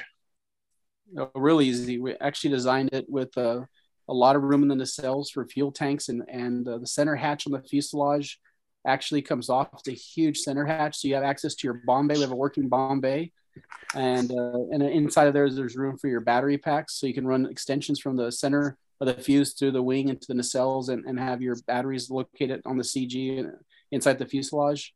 Um, so it's going to be really easy to do electric or gas or glow. I got a bunch of customers in line right now. They said, "Man, I got four 70s or four 90s, four strokes. I'm ready to go." You know, I had an old Westcraft kit. Our our model is, is fully uh, uh, fully sheeted. It's it's all wood, and so it's it's really light. Uh, one of our friends has an American Eagle B25, which is a later. I think it's a. I don't want to be wrong about this, but you know, I think it's a copy of the old Westcraft kit. American Eagle basically kind of duplicated the old Westcraft kit, if you would, and, and it's about the same size, or 123 inches. Ours is 125. But anyway, we, long story short, we weighed the we weighed the American Eagle B17. It's a beautiful model, um, and weighed in it weighed in. I think it was nine pounds heavier than our B than our B17. And yeah, it's fiberglass and painted, but we're talking nine pounds lighter on our wood wood version. And mm-hmm. ours has features that most of these other B17s don't have out of the box, out of you know, even though you built it, like a functional bomb bay. I see so many B-17s out there. There's they don't even have a bomb bay. It's like, man, you got a bomber, you got to have a bomb bay. You know, yeah. and, I know, right? And, I was going to say, it's like, how can you have a B seventeen without a bomb bay? That's just. No, I'm not, no, and I'm not, I'm not trash talking anybody. I'm just saying it's just like, and if I'm going to go through all the all the work of having a bomber, by God, it's got to drop bombs. You know, um, so so when I designed this model, I made sure that we had functional scale bomb bay doors, and and man, these these doors are beautiful. They're they're the scale, shape, profile. When they open, you see them. It's like a true clamshell. It's it's beautiful, and uh, we got rotating turrets. So that the dorsal turret on the top rotates, the chin turret rotates, the ball turret rotates. And I worked with uh, Chris Wolford, the RC geek, and he has these little random ser- servo motion generators or little chips and you plug the servos into them and then they'll automatically make sure that all the servos are rotating a different direction and oh, so all these, cool. turrets, all these turrets will be moving different direction by itself just by flicking a switch on, you know, on your transmitter. Yeah, that would that would be really yeah. cool. I think one of the things that we were discussing before uh, when we talked about that B seventeen was where you could put uh, batteries. Like I said, what the whether there would be room in the pods or whether it would be in the center and if there was room for them. I know that was part of the discussion that we had. So that's good to know that, uh, that there's plenty of room there for them. Yep. Oh yeah, plenty of room for that. There's plenty of room. Our, our prototype we flew with a 15cc RE um, Stinger engines, and it flies w- with a great great bit of authority, and you have plenty of reserve power. And the thing about B17s is usually the nacelles are so small that there's not a big fuel tank, and so usually by the time the whole the whole gaggle's up in the air, the whole flight of you know six to eight of them, someone has to already land. And our loiter time is probably going to be the highest of any of the B-17s out there, so we'll be able to get up first, stay up, and land last. We'll have nice. enough fuel, cool. have enough fuel on board to stay up for for a long time and have a lot of fun doing it. So I'm really excited. The model's going to be available in all olive drab with a gray belly, um, all silver, and then uncovered, and they're all fully fully sheeted, two piece wings detachable horizontal stabs for easy transportation. Oh, that's already nice. Mentioned, already mentioned the huge hatch on top. So whether you're flying electric, gas, glow, um, loading your bombs, you're gonna take the top hatch, hatch off and throw your bombs in the top, and then when you're flying, you just open your bomb bay and they fall right out. It's super kiss kiss method. Keep it simple, stupid, you know. And uh, and it's gonna be it's gonna be a lot of fun. I mean, it flies really really well already and with the extra one and a half degrees of dihedral, uh, it's going to fly even better. So, uh, the, the main bomb bay take a 12 ounce can. Man,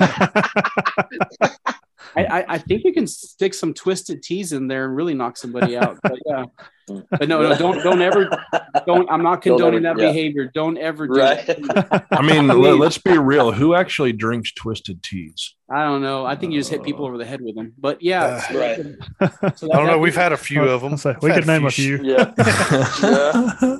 But that man. that uh, that B seventeen that bomb bay it does work right out of the box. The turrets will rotate for you with three little servos. It's gonna come. The, the kit's gonna come with a bunch of three D printed parts. Gonna have three D printed, really nice. It's not gonna have ABS, you know, and melted. You know, I call them ABS melted radials. It's not gonna have that. It's gonna have real scale three D printed um, radial engines. It's gonna have some three D printed Norden bomb sight. Gonna have a cockpit kit where you can see actual cockpit engages. We're working on a crew, an optional crew. There'll be an optional crew for you um, but it's going to have scale wheels. The actual hubs for the wheels are 3D printed, so it's got all the little details on the on the wheel hubs. So it's gonna it's probably gonna be the nicest ARF ARC you've ever seen come out of anywhere. Is it is it going to be that I electric retracts? Hell no, it's a pneumatic retracts, man. Get- get- you, you you kiss your mother with that mouth? Come on, Hey. man. Yeah. You should- you should hear some of the shit coming out of yours. You should be able to taste it. Hey. so So, so we're, we're we're definitely we're definitely gonna edit that one out. But um, but you know the the B17 itself though like it's it's I I I've been been messing with models like most of you guys have 35 plus years and over over my experience on certain models such like the B17 um I've I've had likes line retracts on an old American Eagle B17 I've had before um I've had JP retracts I've had all sorts of retracts but to me if you set it up right, you're going to be happy with the with the pneumatic retracts from Robart on the B17. They just they function right, they look scale, and the wheel combo it's going to be really really nice. If you really really got to have electric, there's an electric option, um, but we're gonna we're gonna really push the pneumatics. And Yeah. most people flying the Sky Raider, they've had electrics with it, and then they come right back and say, you know what, I think you're right. I think I need to do the pneumatic on here because everybody with the pneumatic seem to be smiling all day. And the guys with the electrics seem to have trouble every once in a while. So You guys are using the wrong electrics. That's what I'm saying. Yeah. so Man, I, I, I get. I get it. I was just I was honestly just curious what was going to come with it. So the Uh, retracts 'cause- are option. The retracts they're not going to be included because that make the total package price too big for, for a lot of customers. They they want to piecemeal it together, buy the airframe first because they already have some engines, you know. So everything's piecemeal. You can buy the airframe first, and then buy the like buy the retracts whether you want pneumatic or electric. And all, all joking aside, you, you can use electric retracts. We'll have them available, electric and pneumatic. Um, and uh, scale wheels come with a retract set.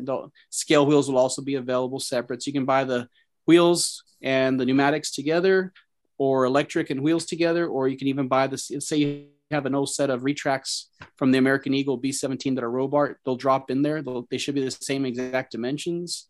And Wow. so a lot of guys, a lot of guys have these old mothballed B17s that have just had too many sorties flowing on them, and retracts are still good, engines are still good. They just need a new airframe, and this will be a perfect airframe to get your motors, your engines, drop them in there, put your retracts in there, and, and fly. Can I, can I ask what the price point's going to be on it? I know online it doesn't have a dollar We're- figure. we're- It says out of stock, so I was just curious. Yeah, so so the, so the the price point for this is going to be under two thousand dollars for Okay. the airframe, um, and I'm gonna actually I'm actually having a special. The only reason I can't tell you what it's going to be is is uh, at, at the B17 event we're going to announce a special. Okay. Um, we're I'm already planning. We already we are already planning the 35th anniversary next year, and we have a lot of things we already are thinking about and and planning for next year. So in conjunction with the 35th anniversary, we're going to try to have the most B-17s that this field has ever seen in its in its history, uh, thanks to this new ARF uh, B-17. So I'm going to do a very very special promotion at the B-17 event, and if you're not there, it's going to be online, uh, probably Saturday night or Sunday, and uh, the offer will be extended through the end of the year through December. So if you get one of the early kits, you're going to have a very very very memorable purchase. It's going to come with some really cool stuff. And there's going to be a special offer if you bring it and show up at the 35th anniversary B17 um, next year in September. So it's going to be kind of one of those mission, uh, mission complete kind of ARF, ARC kits that you buy and you show up next year and, and get some really, really wonderful things. Awesome. Okay. That all sounds So- cool. Yeah, get on uh, get on Facebook and go ahead and join that uh, Legend Hobby group right now. That way you can stay kind of in the know on what's going on with that if some, that's something that you're interested in. And Let just- another thing that Yeah. Tomas does so well, Yeah. yeah, dude. Sorry, go I don't think no, I don't think there's you know something you do really well, man. Is you ex- you have accessories. You can accessorize all the aircraft that you sell. You know what I'm saying? Um, you know, stuff that you would have to go hunting and searching for and maybe make yourself. Man, you make it really easy because there's lots of options and things like that, like cockpits and pilots and lots of scale details that I don't see anybody else doing. Mm-mm. And I, I, I really do this because I love it. Uh, you could ask anybody who knows me. We're not getting rich doing this. We're just barely getting by. You know, model to model, product to product. We're just trying to we're just trying to keep the excitement alive and do all these models that we have that we want to get done before we die. You know, there's so many Right. models. You know, P51B. I have an A20 Havoc, a 95 inch A20 Havoc that's halfway through development right now. Uh, there's a lot of really cool planes, and IL IL2 Sturmovik is going to be coming also. Um, so there's a lot of really cool aircraft that people have always fantasized, and a lot of the other big box stores won't do because their accountants just want to produce more T28s. You know, Right. Uh, Right. I mean, the one little shout out I'll give um, if people are looking for a reason to do business with Tomas, uh, besides all his options that he has, and I've done a lot of business with a lot of people, uh, you will not get better customer service than you will with Tomas. Like, he is the best customer service, hands down. we're not a big we're not a big company, and sometimes you know emails get missed or whatnot, and we're not on the phone 24 seven. But if you email us and contact me on Facebook, you know, on Messenger in the group, we're always going to take care of you. We'll go out of our way to take care of you. I'll even open a brand new kit and pull parts out if I need to to take care of somebody where a lot of other companies don't. They're just like, sorry, don't have it, you know, and they make you wait a year to get a part. You know, we don't, we don't, we just don't do it. We just don't do it that way. We want to take care of the customer, and the customer always comes first. And as long as you're nice, you know, you become a jerk to deal with, and we're not going to do business anymore. But you know, you, you just got to be nice. Ask, ask nicely, be nice, and we'll take good care of you. And uh, and I, I think I think for for for a hobby company, we're we're growing. We're not shrinking. We're we're doing everything we can to grow and provide some really exciting products to the the customers. Awesome. So uh, another question I had on the B seventeen is that one tenth scale? It is. It's one tenth scale exactly. Did that on purpose. Yep. Yeah, Jason, your B fifty two is one twelfth, isn't it? Uh, I believe you're correct. Might be. Man, man, you got to bring that to B17 next year. You have to come next year. Bring your Vulcan. Congratulations, by the way. That is a beautiful aircraft. Oh my gosh. Well, the the reason I brought it up Well- is you know there was the most people know the Fortress, Super Fortress, and Strato Fortress. And so there just needs to be a somebody with a 29 somewhere in there, and uh, then that would be an epic, a potentially epic photo or a heritage flight type scenario. Oh man, we, we need that and somebody bring a B2. oh yeah. Well, And I'm planning on. Nothing against the foamy. I'm talking like that big Harf model B2. There's there's I've seen two fly at I- Bomber Field, and man, I'd love to see another one. I knew what you were talking about. Yeah. But man, I, I, I need to see Jason's B52 fly. Gosh, please bring that next year. Uh, man, I'm trying. I'm actually. That sounds like a yes to me. What do you guys think? oh yeah, he's there. He's there. Hey, we'll take you. We'll Oh. find you. A, we'll find you a Waffle House. Yeah. Oh, you and I'll go to the Waffle House, Uh, buddy. Yeah. Yeah. I'm, I'm He said, literally putting putting sheeting on the fuselage right now, like as we're as we're talking. so uh, I'm, I'm trying. So, Tomas, uh, you mentioned that uh, you do a lot of aircraft that that are not commonly built. Uh, but a criticism that I would like to express to a lot of warbird or scale manufacturers, it's like everybody got stuck in World War II. Oh no. Um, it- it- and I'm not saying a hundred percent, but like the one thing that I really appreciate is that you guys made the A1 and the the AD5.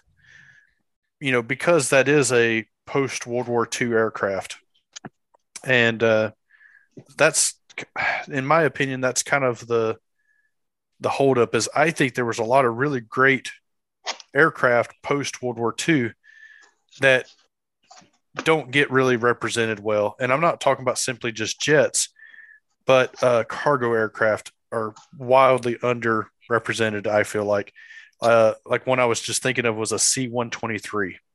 That Oh, is yeah. to me a really cool aircraft, and being a twin engine rather than a four engine, being a propeller driven, you think that would be a relatively easy one to do. Is that the Globemaster? Uh, No, that's C seventeen. Uh, one twenty three was a peacemaker. The provider. Provider. That Okay. was Yeah. like Ah, uh, that sounds, that sounds Coast right. Guard used a lot of those, right? Or no? Um, I know the Army or Air uh, the Air Com- Force. Yeah. Yeah. Air Mobility Command used them a lot. Yep. And uh, Air America to a Oh, lesser yeah. extent, but yeah. But yeah, yeah, you, you got it right. I mean, a, a bunch, a bunch of, uh, bunch of uh, companies kind of got stuck in World War II. But you know that that was an exciting time. You know, Greatest Generation. There's so much history in all those aircraft. I mean, I'm a huge World War II fan, but uh, I, I started venturing in, in the Vietnam era just because my dad was, you know, he passed away, but um, he's a Vietnam vet, and there's so many Hmm. Vietnam veterans that just, you know, dying to see their aircraft, their generation, you know, being being built. And yeah, we got F4 Phantoms, which is great. We've seen a bunch of OV10 Broncos. Um, I I just just never a Sky Raider, a large Sky Raider ARF, and so I was like, you know what, and do this to honor my dad and all the other Vietnam vets out there. And I've had so much, so much praise and, and positive feedback from full scale Sky Raider pilots. They get teary eyed. I got several that have bought the model. I actually ran into, I did my, my favorite Sky Raider with a Southeast Asia camo is, is called uh, Lieutenant America. It's at the Tennessee Museum of Aviation. But I actually met one of the pilots that flew that aircraft Nice. and uh, he came over to the house, went to the hangar, and he he autographed my ESM 71 inch Skyraider. He autographed the cockpit right outside the window, and uh, he autographed a pilot for me, and took a bunch of pictures with him. And he lives in Colorado, and he's invited me to the Skyraider reunion and and to his house and all sorts of stuff. But uh, he's just so moved by it. He, he thought it was the most amazing thing he's ever seen, and uh, he got a kick out of the 86 inch one, and uh, now he's happy to see the A1E. You know, fat face. So um, yeah, it's I love I love the I love the history. The reason you know what makes a aircraft important is the history behind it, the men, the women that made them fly, not just the pilots, but the ground crew, the family, and and uh, it, was real emotional last year at at Bomber Field. I had several uh, Army troops come up to me and and and just thank me for building this aircraft. They were like teary eyed. And uh, there was actually a reunion we had out there at Bomber Field. There was a Sky Raider pilot and an infantryman and they met out there and, and he said i think you're on that mission that saved me and my my unit. You came in and dropped all this napalm and bombs and rockets and saved our unit because we were about to get overrun. And they sat there as two grown men and cried and and, and thanked each other. And it was, it was, a, it was a beautiful thing and all just because of a model airplane you know? So it's it's it's really awesome so I uh, just got chills, man. Just It's- got chills. that, that's that's that's why we do it. You know, keep keep them flying, fly a legend. That's that's the motto of my company, and it's it's what we breathe and do every day. Is we do it for the for the history and, and to keep memories alive. Again, not just not just the pilots, but the ground crew, the whole family, everybody who's involved in it. You know, and uh, that's that's why we do it. We have a 14 foot OV10 Bronco, by the way. It's coming out soon. Holy Oh, cow! Oh wow! Holy crap! 14 foot. Bro, I Yeah. just ordered the the Hangar Nine one. Why are you doing me like that? Yeah, Way to bury the lead. I, I just I, I, I just thought it was really cute that Hangar Nine had a really cute 100 and 105 inch one. Yeah. I just wanted I just want to make a real big one, you know, like an actual large one. So and they kept saying how big that one was, and I was like, man, that's that's nice, but that's that's that's a nice park flyer, so let's make something a little bit larger. So so yeah, we got a, we yeah we're gonna have two uh, DA 85s flying it, and uh, it'll have two Desert Aircraft 85s flying it. It's a 14 foot wingspan. It'll, it's easy to transport in your minivan. It'll it'll disassemble nicely and Yeah. fit in your minivan. And the the top of the stab, I think it's four foot, no, 48. I think it's I think it's like four foot two. I think it's like 50 inches tall to the top of the stab. Holy cow! You can just That's push taller it, than me, bro. Good You just you just push it. you just got to push it into your trailer. You don't have to take it apart. Just take off the outer panels and just push it into your trailer and, and hit, set the parking brakes. I think, but Jeez. So somebody's going to turboprop those. That I could just see it now. Somebody's got to thinking the turboprop it. I'm trying to I'm trying to get the pre-production model here in the states before Top Gun so we can show it off at Top Gun. And and and, and you know, all, all joking aside, it's all in good humor. I, I respect the crap out of Horizon Hobby and and all the companies that make the OV10. Uh, You know, it's just in pure fun. I just I, I, like to do some things that are fun and different, like the L19, the 13 foot wingspan bird dog. Uh, that thing is a, a a gorgeous airplane. It flies so well. It's so scaled. It's beautiful, and uh, going along the whole Vietnam era theme with the L-19, the OV-10 Bronco, the AD-5, the A-1E, the A-1J. Uh, we're just going to keep rolling and keep coming out with some really cool aircraft. And the, Yeah. in the near future, in the near future, the next multi-engine we do, a four-engine multi-engine we do, is going to be a C-130. And I'm Yes. Yeah. Thank goodness. We're gonna That's do- what I we're was sitting there waiting on. Clay beat me to it.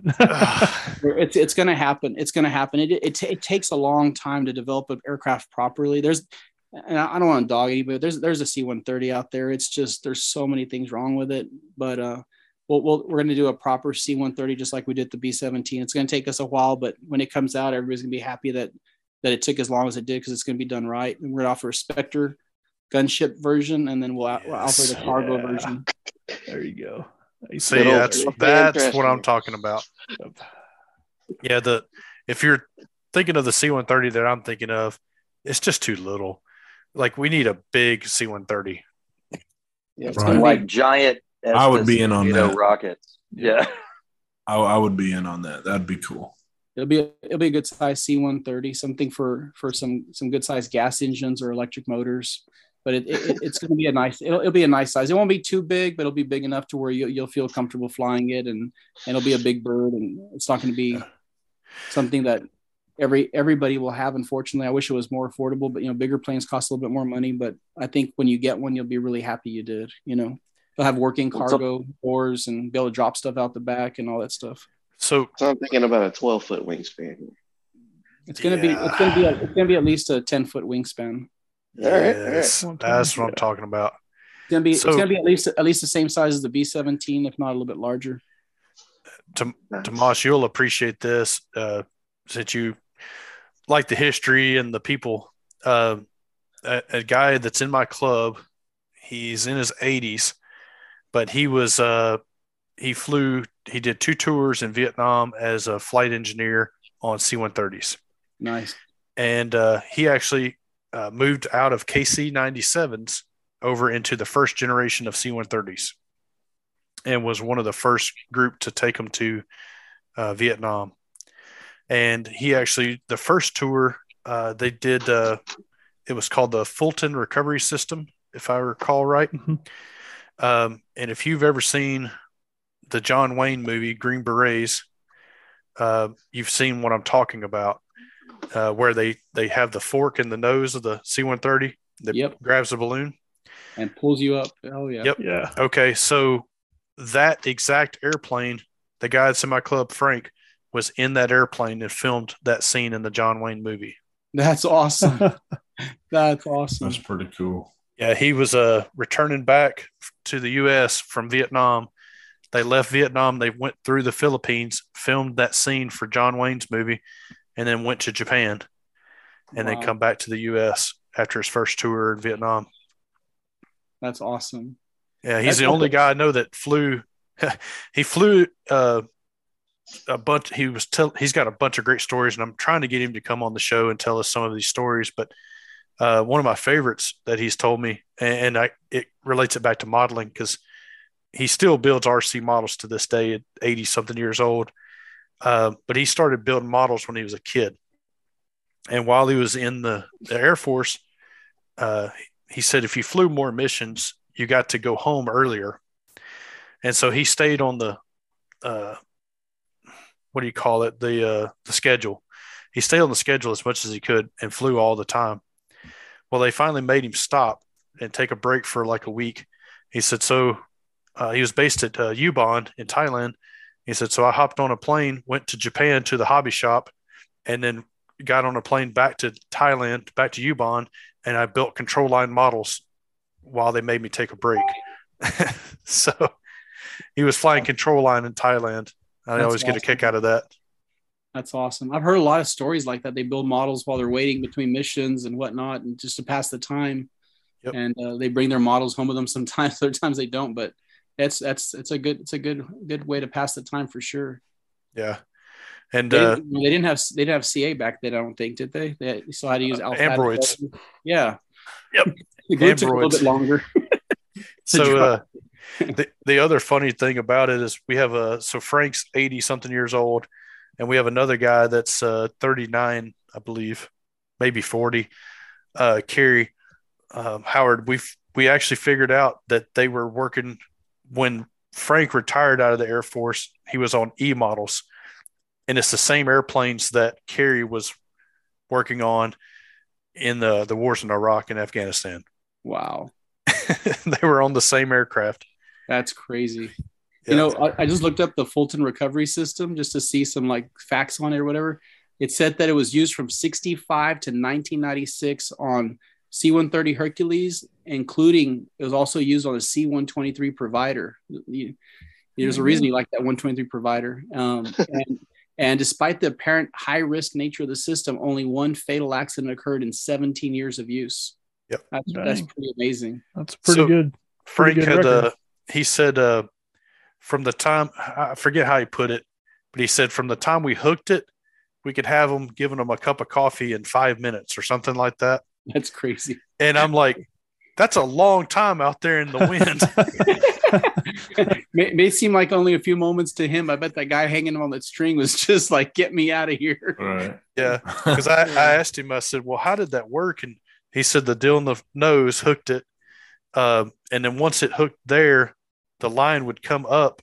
Uh, I guess the wind would pull the line up into a hook underneath the belly, and then when it would hook there, they would release the nose one, and it would come back to the back of the airplane, and then somehow they retrieved that uh, and pulled it into the cargo bay, and then they winched them in Wow. so it was a a few different actions to get them in but yeah he said we could give them a cup of coffee and it, it may have been three minutes but whatever the, the number was i was thinking like holy cow that's y'all- got to be sheer terror for that long Y- y'all got me like so inspired now. I think we're gonna have to do an RC version of the Fulton recovery system.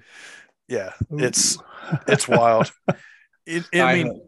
i think one of the reasons i love the c-130 so much is because of my direct relationship with guys that have been associated with the c-130 Mhm. but also the nutty stuff that the U.S. government tried with the C-130. Like, Mhm. look up the uh, the attempt where they were going to land a C-130 in a soccer stadium in Iran, and what they were trying to do with that, with uh, basically, uh, so you know about the JATO system on Fat Albert that was for takeoff.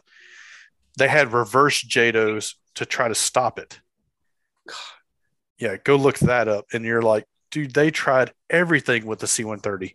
They landed. They actually landed on an aircraft carrier, the Forrestal. Yes, they Yeah. did. And Only were once try- they did it. They did it. well, they landed a U2 on one of the carriers too. They tried a lot of nutty stuff back in the 60s and 70s. So before y'all move on too far from the C-130, just an interesting note, but in um, Batman: The Dark Knight, they also portrayed the Fulton recovery system on a C-130 in part of that movie. Oh, I didn't know that. Ah, I know something about a movie, Clay doesn't. Dude, anything that has to do with like superheroes or Marvel, like you got me. I've never seen it. It's true. That's awesome. I think another cool plane uh, that I think would be like a little maybe showstopper would be the the E2C Hawkeye. Yeah. Oh yeah. I think if someone would do a plane like that, fairly large scale, uh, I think that would that'd get a whole different set of pilots involved. Or you know, I mean, it would start its own little phenomenon, in my opinion. I really do, because that's a pretty cool plane. I Yeah. think there's a company that makes a small version of that. Uh, Yeah, it's a foamy, if I recall. Um, no, it's a, it's a it's a wood version. It's a it's a Maxford USA. Maxford USA made a Maxford, yep. E2C Hawkeye Yeah. ARF. It's like 70 inch wingspan, I think. 71. Yeah, I just found it. yeah, It's a that's too 71 inch. small. It's small, but it's still freaking cool, dude. It's got folding wings that manually. I mean, yeah, that's cool. I'm just saying, like, you really need one that's like 140 inch plus wingspan. I. Yes, I mean it's it's a, it's an ARF and it's it's not it's not super scale, but it gives a good representation of one. But I, I'm I'm on board with you. I think a nice 120 inch one would be really cool. Where you could throw some real turboprop stuff at it. That I That just want would to be. put a pizza on the top of the dish and spin it. Right. Man, speaking of wingspan, what are, you got any real aircraft like some gliders, Tomas? Glider. Oh, Oh boy. Casey's I glider minute. yeah, so here comes comes the glider minute. actually, actually, we do. We have a couple. Seagull Models has a couple of uh, gliders. They're they're not three meter size. They're they're uh, two meter size. Let me see here. Uh, the Hey, so- Hey, so, so I, I think I got an idea here that could satisfy both. There was a lot of gliders used in World War II being Oh, pulled by dude, I would C 47s. oh, I'd love, I love, man, I would love me a combo, a C forty seven plus a, a glider. Oh, dude, that'd be so cool. Yeah, Casey would go nuts over that. I, I'm saying, don't let me twist your arm, but I'm all about some gliders, bro. I might have some uh, World War II glider three views around here somewhere. I'm sure you can find some, man. That'd be awesome. But yeah, I'd lo- man. There's see, that's what I'm saying. There's so much, so much to do in so little time. You know. Right. uh, I'd love to do a C47 in the glider. Like we had the ESM line before they they closed and, and became top RC, but I had the C47s. And they were 100 and they weren't too big. They're 103 inch wingspan, and I always wanted a glider to match it. And then they closed the store. You know, they closed the factory and and reopened a year later. But um, man, I love that little C47. You know, one of these days, once we get all these other projects done, I'd like to go back and visit getting a, a C47 and a glider together. That'd be really cool. Nice. Well, I'm your guy on the glider, bro. I'm Greg, Greg, guy. Hahn, Greg Hahn did a really cool Ziroli uh, C47 Skytrain and even had a little uh, mechanism he made up, real simple with the rubber bands and springs, and it popped out his his paratroopers, his skydive, his uh, paratroopers. So Yeah. it's pretty cool. And a lot of people don't know, you know, everybody knows about the AC 130 Spectre, but the AC 47 was Oh, way yeah. cool. Puff the Magic Dragon, yeah. Uh, I actually saw one of those at the uh, Barksdale Air Force Base air show. Um, I don't know, 10 plus years ago. They had an AC 47 there and uh, got to walk inside, look at all the mini guns and stuff like that. It's like, this is cool. They called it Spooky. Yeah. Yeah. Puff the Magic Dragon or Spooky, yeah. Yep. Those are cool. Yeah, they say, uh, I I think their claim to fame was that they could put a bullet in every square inch of a football field. Mm-hmm. Absolutely. Uh, yeah.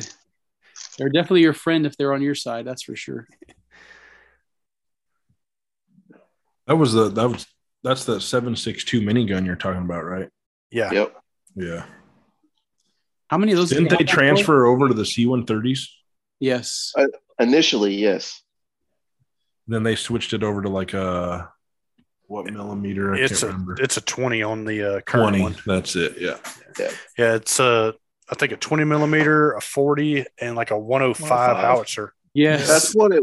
That's what it was. T130J, the new ones that they're making are slightly different. Oh, are they? Um, okay. Yeah, it's a different loadout. I don't think. I don't think they have the 40 millimeter anymore. They have something different, and I can't remember exactly what it is.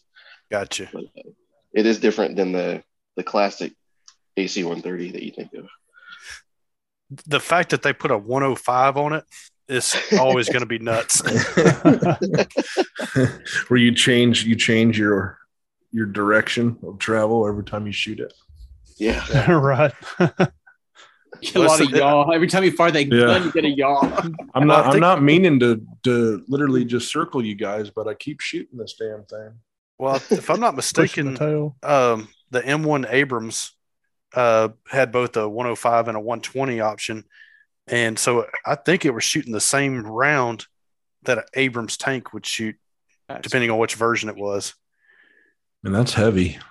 Yeah, I don't remember where it was. I read it several years ago, but I read.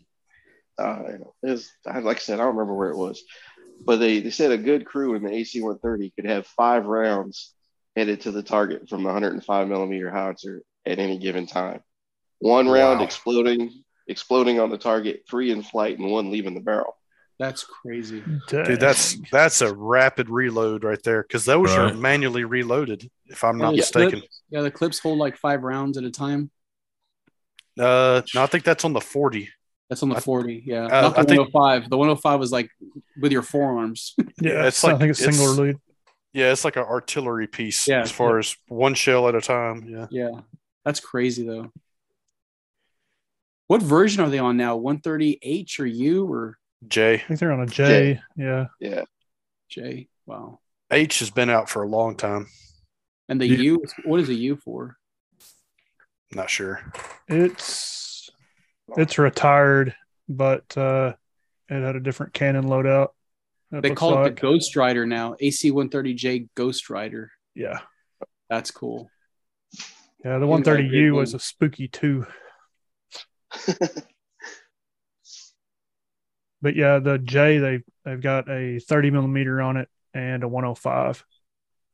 Wow. Okay. So the other ones, like like you said, had a 20. The U had a 25, a 40, and a 105. So Man, four Rolls Royce engines, turboprops, and a nice price tag of 165 million. I think we can pull together and buy one of these. yeah, Yeah. Sounds I mean, really I'm- affordable. I'm- I bet you we can get a good deal on an F thirty five right now. Hey, I, I'm hobo Casey. I got, but I still got five on it. oh god. I can't believe the amount of problems actually the Air Force is having right now. You got what the F 35s grounded, you got the the CV 22 Osprey grounded, and the Chinooks. All of them are grounded, the entire fleet. Uh, the Air Force said they, they weren't going to ground the, or they they released the uh, Ospreys. Oh, they did. They did. just added they added an extra step to the takeoff procedure. Man, you imagine that'd be a hell of a ride, bro, where it just goes full power.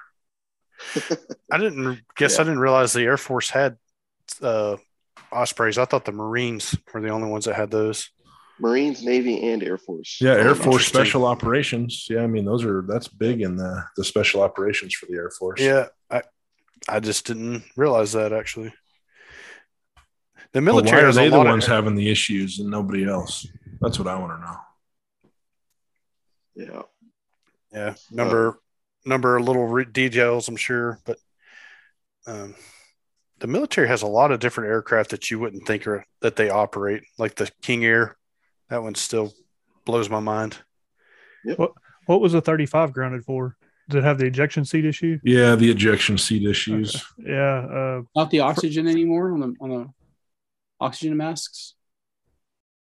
I don't know. I'm not sure about that one. I know the the latest, and this was what like about a month ago or so, maybe a little less, was all the uh I'm gonna call them the, the rockets, right? So like the ejection seat deals, they were having issues yeah. Our buddy, going off or not going off. our buddy Mark was telling me about some of their T38 uh, were grounded because of that. They had been, I guess, replaced recently, and uh, they had to ground them on or swap them all out again because of that issue. I just I didn't realize it it impacted the F thirty five also. Yeah, but So- la- last year back in 21, um, that there was the whole congressional hearing or issues or whatever they did. Um, Congress ordered the military to fix the F-35 breathing issues. Hmm. Um, they were having hypoxia, pressure surges, all sorts of problems with that oxygen system. Oh Um, wow! and then, uh, Several pilots, several pilots were even you know were reporting like hypoxia-like experiences. I remember that was like during COVID, and uh, people were making jokes about it. But it's like serious, like dude, you're you're. One of the crashes was in Florida, and they they were they they said it was related to the oxygen system. Dang. Crazy. That's, Does that's, anybody Hmm. does anyone else remember the uh, I think it was the vertical takeoff version of the F thirty five? Mhm. They were limiting their, their supersonic time because there was part of the airframe that was uh basically they, they didn't trust it. Oh, like it was fatiguing. Yeah. Oh wow, And it was Uh, only on the it was only on the vertical takeoff version. This was a year or two ago. wow, Um, I read about it once. I hadn't seen anything else about it. that's crazy. Huh. so I didn't hear that one either. segue on the ejection seat deal. Uh, you guys ought to go check out, uh, look at Martin Baker's Facebook page. So I'm, I'm not going to say all ejection seats that have ever been operated in the U.S. military were Martin Baker, but at least most of them were Martin Baker seats. And they actually have, uh, they'll post like every time one of their seats is used and saves a life. And there's like, I think they're up to 7,000 and something uh, pilots saved with their ejection seats since the beginning of ejection seats. Wow. And each pilot gets a Hi. like a designated number. Eject E number. Yeah. Yeah. You get a special patch. They Yes. give them a tie. That says Lieu- Lieutenant Commander Anthony L. Cook, Yeah. USNRP. Ejectee number 4083. I wonder if Goose got a patch. Wow. oh, that. Is that too soon? Well, I mean, it's Wow. 36 years ago. I think we can talk about it now. Uh, Hey man, Rooster's over it. It's all right. Rooster, no, Rooster's not over it. He's, Yeah. he's a- Too soon, at, the, man. at the Too end of, soon. at the end of Maverick, he seemed to be over all right. We had, we had a good dad dad bro hug. It was good. I remember during the Falkland uh, Falkland Island conflict, there were two aircraft uh, that were well, two enemy two aircraft that were shot down on different sides of the conflict. But Martin Baker provided the ejection seats for both aircraft. For both So they had- sides. right. So they they had they'd given these ties to both of these pilots that were on different sides of the conflict, but both of their lives were saved by a Martin Baker ejection seat. That's awesome. That's pretty cool. Oh, that's interesting. I mean, I don't know if I'd want that patch. right. Like, I don't know if I want guarantee to you go through plane- that. You know what I mean? Like, I, I guarantee you'd love it if the plane starts separating on you. You're like, hey, you know what? This is awesome. I'm glad I mean, it's it- just like kind of taking baby steps towards your death. You're like, oh my God, I'm getting ready to die. Oh, wait, there's an ejection seat. Okay, I popped that. Okay, I'm going to die now. And this is sad. Only 505 people are following their their Facebook page. That's sad. You think there's more that there's there's 4,083 ejectees. Don't you think there should be more followers? The the one I'm looking at has uh 18,850. Wow. Yeah. Yeah, they need they need a they need to do a little bit better on marketing on that uh, Facebook site.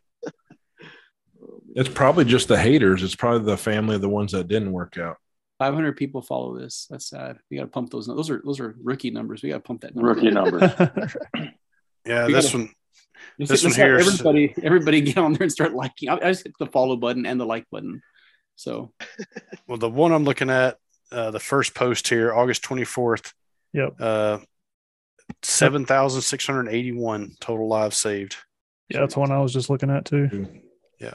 That's a lot of folks. I was looking at the It donut is. page. There's a Last Oh, one was on an Indonesian Air Force Hawk 209. Yeah. Here's a, a Goshawk NAS Kingsville. Isn't that in Texas? Uh-huh. Kingsville, Texas. Yep. Yeah. So seven 7,680 was in Kingsville, Texas. What's the date on that one? Uh, August 17th. This year?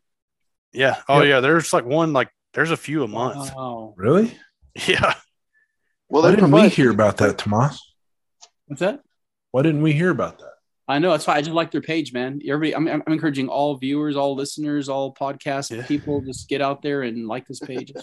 Yeah. It's, it's wild. Like some of the stuff you see on here. And I think uh, we're at 507 followers now. Did one of you guys like them and follow them too? Because we're at we, we started at 505. I think we're at 507 now. Yeah, I went in too. That's awesome. See, we're already putting up the numbers. It's. Already jacking it up. I guess I don't see the one that y'all are looking at. I was gonna say the one I have says uh, eighteen thousand eight fifty two, yeah.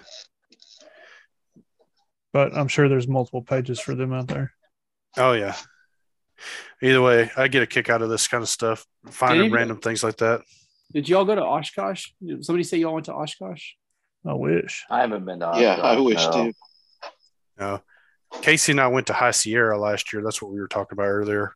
No, yeah. Um, I knew about the High Sierra. I just didn't know one of y'all had mentioned uh, going to Oshkosh or not. That Bally bomber, that one third scale B seven. Oh yes, The owner of it actually lives in San Antonio, Texas. really?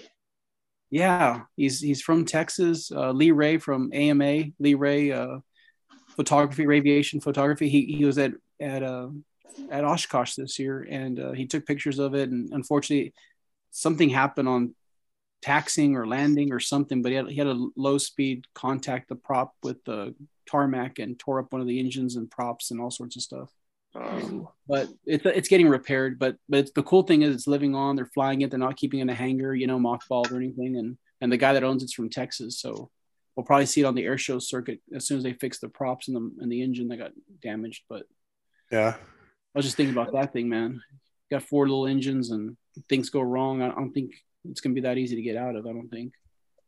No. no. You might Yeah, that, need It's cool. light light aircraft uh, parachutes, ballistic parachutes for those private aircraft. yep. Something like he's uh, on- on it. yeah, he should. I there's no way I would get in that little thing. I wouldn't fit. Put me in the bomb bay. Put in the just no way. Yeah, bro. Like literally, I'm 6'5", 375 pounds. I'm not fitting in most aircraft. You're- You're 375 pounds, six Yeah, five. bro. I'm a beast, bro. I'm gonna hide this pizza from you on Friday. No, that's why I said I want a whole four foot slice, son. I don't even want to be messing around. The, With the that. one guy on the field that can finish that sucker, you know, hide it. Yeah, Yeah, that's what, like he was like, "Oh, we're having a whole event on this pizza." I was like, "Oh yeah, eating competition, hell yeah, boy! Yeah. I'm gonna shine. I can't fly worth a shit, but I can sure eat." Pizza So what's- served at pizza what's served funny- at 12 o'clock and it's out by 12:05 thanks to Ryan Baker. Ryan, Ryan, Ryan Gwynn. I would uh I would put Casey up to your like I would challenge him. I'm down. Yeah. Casey's like five Yeah. foot seven. I'm gonna be that. 50 I'm Oh, yeah, pounds. I can eat, man. I'm- I I'm gonna do. be If that- I came, I'm gonna be that baker that comes out and says, "You leave now. You've been here all day. Get out of here." if I if I eat the whole thing, I expect a T-shirt and the uh, plaque on the wall. That's all I'm saying. Well, Casey's like those, you know, those eating competition people. They're like they're always really small. Like the Yeah, ones it's that, always the Asians that win, bro. yeah. Yeah. Well, Oh, What's that guy's name that wins a hot dog eating contest every year? oh, it's ridiculous. I don't. I know who you're talking about, but I don't know his name. yeah. He's Well- small, and I can't believe he could eat that many wieners. That, that short. Yeah. I'm not usually impressed with people eating wieners, but it's that just all about. I mean, the wieners aren't the impressive part; it's the buns. yeah, he soaks that in water. You know, Yeah. Well, I couldn't watch it. I couldn't watch it after 30 seconds. I just, I, I just had to change the channel. It's crazy. yeah, wet buns are way better than wieners. I'm just saying. That's what I'm saying too, bro. I'd be dipping that in water. too. I was just going back Wow. to uh Podcast When, uh, kind of took when a the- weird turn right there. hey, hey, Matt, you know me. I could have said way worse. I know. Oh, yeah. Leave Appreciate the the horse in the barn. this, this is nuts and bolts. It's not wieners and buns. Come on, guys. Right? well that's it. That's I mean, they kinda the of resemble each show, other. Matt. There's my title for the show right there. There's your title. Yeah. You're welcome. Wieners and You're welcome. buns. Wieners and buns. Wieners and buns. If uh, if you guys recall back at the beginning of the scrap pile, there was a lot of discussion about Babe's Chicken Dinner House in Sanger, Oh Texas, yeah. and uh, that's where I'm kind of going off of. Is uh, supposedly Casey ate way more at uh, Babe's Chicken Dinner House than Larry or Clint. And uh, Dude, Clint was a were he so was a big old dude back then. He's lost a lot of weight since that time frame. So Like it blew their minds. Yeah, What kind of chicken house is? What do they serve? Is it is it rotisserie chicken, fried chicken, chicken tenders? What is it? I mean, you're from Texas. You should know, Tomas. No. Man, I don't know. I, I don't go to that Right. part of the country. You know, so it's uh, So it's- a whole, it's a whole country, man. I haven't been to that part of France or U.S. or whatever. You know, so where are where What are we is it, Clay? located? Where is it? no, no, no. You just go ahead, Casey. No, I don't know what it was. You go ahead. Oh, um, so it's like fried chicken. It's a family style. So you order, like I'll order fried chicken. I think they do fried catfish, uh, maybe like steak fingers or something like that. But It's I always chicken- just chicken fried steak. yeah, chicken fried steak, and I always just order just fried chicken, and they bring it out like in a big dish with like several different pieces of fried chicken, and uh, then uh, they do uh, like family style, like unlimited sides. So they'll bring you out like a bowl of green beans, and everybody scoops out of that bowl, and they do corn and mashed potatoes and gravy, and um, the The biscuits. biscuits or the rolls, Uh, whatever those were, amazing. Yes, dude, those with a little bit of honey on them, and they are phenomenal. What city is this in? Sanger, Texas. Um, so they actually have them. There's a, a Babes in like Denton, I believe. I know there's one in Dallas. There's There's- there's, there's a a few of them around. There's a couple of them in Dallas. You got like North Richland Hills. I know there's one in Carrollton. Yeah, I think Frisco has one too.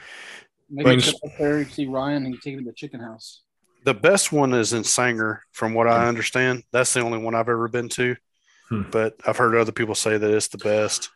Uh, who's going to Tyler? We were talking about Tyler, the that 3D deal. Um, I know me and Matt are. Yeah. Casey, I think I was, to work. Yeah, I was. Yeah, I was going to, but I, I pulled the work card. I mean, like speaking on food, right? This is um it's about it'll be about a half hour drive for you guys. But get on their Facebook and check them out. It's called Seth's at Lake Fork. Okay. Okay. and it is worth the drive from Tyler. It's about a 30 minute drive or so, 30, 35 minute ish. It's out by uh, in Mineola, in between Mineola and Quitman. And uh, dude, it is fantastic. Just go on their Facebook page and look at the stuff they produce. That is some wickedly good food. So are you a Oh, yeah. bodacious barbecue fan? Being in No. that part of the country, No, I liked bodacious. I thought it was good. I'm not going to lie. I'm not a big Texas barbecue fan. Okay. Seth's Lake Fork Creek Steak and Seafood. It is really good. They have 9,200 followers. Yeah, bro. And you want to know the best part? Our town that I live in is literally like 1,200 people. That's crazy. You are uh, you been down to the Apache movie theater yet? I have not. You know what I'm talking about? Yeah. Oh Yep. yeah. Go look that up if you don't know what I'm talking about. No, my uh my lady was trying to get me to go there. Oh wow. And yeah. Yeah, we're not gonna go into all of it. I was gonna say it's like, oh, that took a turn I wasn't expecting. Yeah. Re- reindeer. Oh, oh, You know, people get bored in That's Quitman, not- bro. that's not family friendly. That is No. not family friendly. Do not No. take the kids. there. No. it's an you- you interesting bored. concept. If you're like the first time, uh, so I went to school in uh, Kilgore, and I was driving to Tyler to go to the hobby shop of all things, and I drive by in the Apache Theater, and I'm like, "What the hell?" Holy Hey, I'll cow! let you. They, they are open Christmas Eve, 11 a.m. to 6 p.m., but they are closed on Christmas Day. oh my Just because! Santa Claus is busy, bro. Uh, That's crazy. Twenty dollars. Hey, you save if you go by yourself, it's thirteen. But if you go as a couple, it's twenty. nice. Yeah. there's no. There's no. Uh, yeah, it's crazy. Jeez. Well, back. I mean, to we're gonna have a whole bunch of people out there Googling this now. Oh yeah. Oh, I love Apache Easter eggs. Drive-In Theater. We should Yeah. at least contact them and say they should at least monetize. But Yeah. you know what? They're You're actually welcome. tied in together. They're actually tied in together because the website on this is captainchicken.org. And we did just talk about fried chicken. So I see how they're connected. Yeah. What the hell did you Captain Chicken dot what? Yeah, that's their website. Apache Drive-In Theater. The website is captainchicken.org. Oh yeah. Yeah. I just found the link to their Facebook page. Oh, sure enough, there it is. Isn't that weird? That's allowed on Facebook page. Yeah, it's listed on their Facebook page, their, their website. Oh, okay. Well, let me click the. Let me look see if I can find them on the Facebook here. Hang on. This is pretty crazy. I mean, we could try calling them right now. Oh yeah, no, we don't need Let's, to do let's that. not do that. If you ever, ever want to shock somebody, tell them to call 1 800 GM trucks. Just don't do it right now. Just don't do it. Oh, speaking of that, we never heard any more from uh, Can oh, uh Dick Spiegel. Oh, yeah. Oh, yeah. Spiegel has done it. No, Yeah, I he- haven't. Haven't heard anything No. from him. Well, and no, I don't guess anyone caught on to the uh, uh The phone the number. phone number that I posted. Yeah. All right, I'm looking for this Patch Drive-In Theater on Facebook, so I could see what it says here. I want to give a shout out to Smoke and Oki. I love his injectors. If y'all looking for a great smoke system, please, please, Oh yeah. please visit our website, legendhobby.com. We got Smoke and Oki 90 degree elbow smoke injectors, man. Best thing out there. Um, we have also straight in smoke injectors, no, no bend in them. So we got everything for somebody. And then, of course, we use Holy Smokes Gen 2 uh, smoke pumps. And uh, bringing up the rear is no, no pun intended, but we got Fortitude uh, smoke tanks also. And we use that on our L19. We use that on our L19 Bird Dog. We have a 50 ounce fuel tank and a 50 ounce smoke tank, and a and a Holy Smoke smoke pump, and the the Smoke and Oki uh, 90 degree elbow smoke injectors. Man, that thing puts out a lot of smoke. I need to get a, a single 90 degree now that you say, say that reminded me. I'll break up a set for you. It's good. Uh, I He could said, "I'll order, I break could up a order a pair. I can Yeah. order a pair. It isn't that big a deal. I'll throw some swag in the bag for you. Hey, there we go. So uh, that reminds me. Um, did anybody else see what Kurt's been working on at Holy Smokes I with did. his uh, prototype mufflers? Yep. That's going to be exciting. Some smoke mufflers. Yeah, he's doing stainless smoke mufflers. Oh, nice. They were nice. Yeah, they're pretty slick. Pretty slick. No, JTech JTech's struggling right now to keep up with the orders because you know I, I don't know if anybody else doing custom mufflers right now other than JTech Radio Wave. You know, Yeah, with Slimline, I don't know what's the story is with Slimline, but who bought I- them? Somebody bought DA. Slimline. DA Yeah. did. Yeah, Did they do what I anything with it yet? To my knowledge, no. But um, They said all they wanted was the exhaust, but uh, I mean, I've dealt with them a few times and talked to them on it, but they're uh, basically discontinuing their like fueler line or you know their whole fueler line with that. Uh, do you remember that slim line where you could just plug it in and be done on the Yep. fuelers? Mhm. That they don't have any plan on redoing. They but they did have a plan for the mufflers and their fuel cans. And I was I asked them why the fuel cans because you need the attachment for your fuel can, and then you need to build the attachment for your plane, the corresponding part. And they're like, oh, well, we just don't have any of that figured out yet, but we just acquired all their stuff. So if you call them, you can buy some of their stuff, uh, but they're not listing it on their website. Uh, Bennett Bennett built still building their little compact mufflers. I got a bunch of those in stock. Starting, I even have a starting glove from them and some other stuff. But yeah, I like I like the little Bennett mufflers too. If you need something real compact, you know. Y'all remember Bisson custom mufflers out of out of Canada? Hey, Nah. Mm, hadn't heard of that one. Hey, hey, don't be such a hoser. what's this all about? Ooh, damn Yankees. Yeah. So so they uh yeah BCM was a good company. They you could send them basically back in the day you'd get your balsa wood and some dowels and, and mock up a balsa wood uh, muffler or ply you know and, and dowel rod and and pad it up and ship it off to them in a little box and then a couple weeks later you get an aluminum recreation in the mail. Really Wow. cool. That was an easy way to, to get a custom muffler done. You just make it, mock it up out of wood and send it off, and they'd send you back an aluminum one. Oh, that's cool. Oh yeah, they're a really nice husband and wife combo, and a real nice team to deal with and work with. I bought a lot of mufflers from them over the years. Interesting. Mm-hmm. Did I hear Yeah, you say you had a starting glove as well? Oh yeah, it's a leather. Um, Bennett built Bennett mufflers. They they Bennett Bennett built is what the company's called. They do a lot of stuff with Zenoah, Quadra, all that stuff, but they make these compact mufflers. And they also make the starting glove. So they basically get a, a leather glove and they and they pad it and reinforce it. So if you get slapped on the on the hand with the prop, it, it doesn't hurt so much. Nice. Well, I need to add one of those to my cart too. Then. Yeah, just just message me. I'll send you an invoice. I, I've been lazy about updating the website with some of those products that I just got Okay. in. But yeah, I got them. I'm at the I'm at taking them to Bomber Field for sure because a lot of those guys, you know, love hand starting and then they hate getting hit on the back of the hand with a prop. So right. Hope so. oh yeah. Well, man, I wish I wish y'all can make it to Texas. If you can get here, please come. It's gonna be a fun event and a lot of stuff going on. Movies, popcorn, flying, good, good, uh, good, good memories. Yeah. you guys do like- any night flying at those They uh, do. Warbird They- events? They do night flying and they do early morning dawn patrol as well. So they do they do they do all types of flying.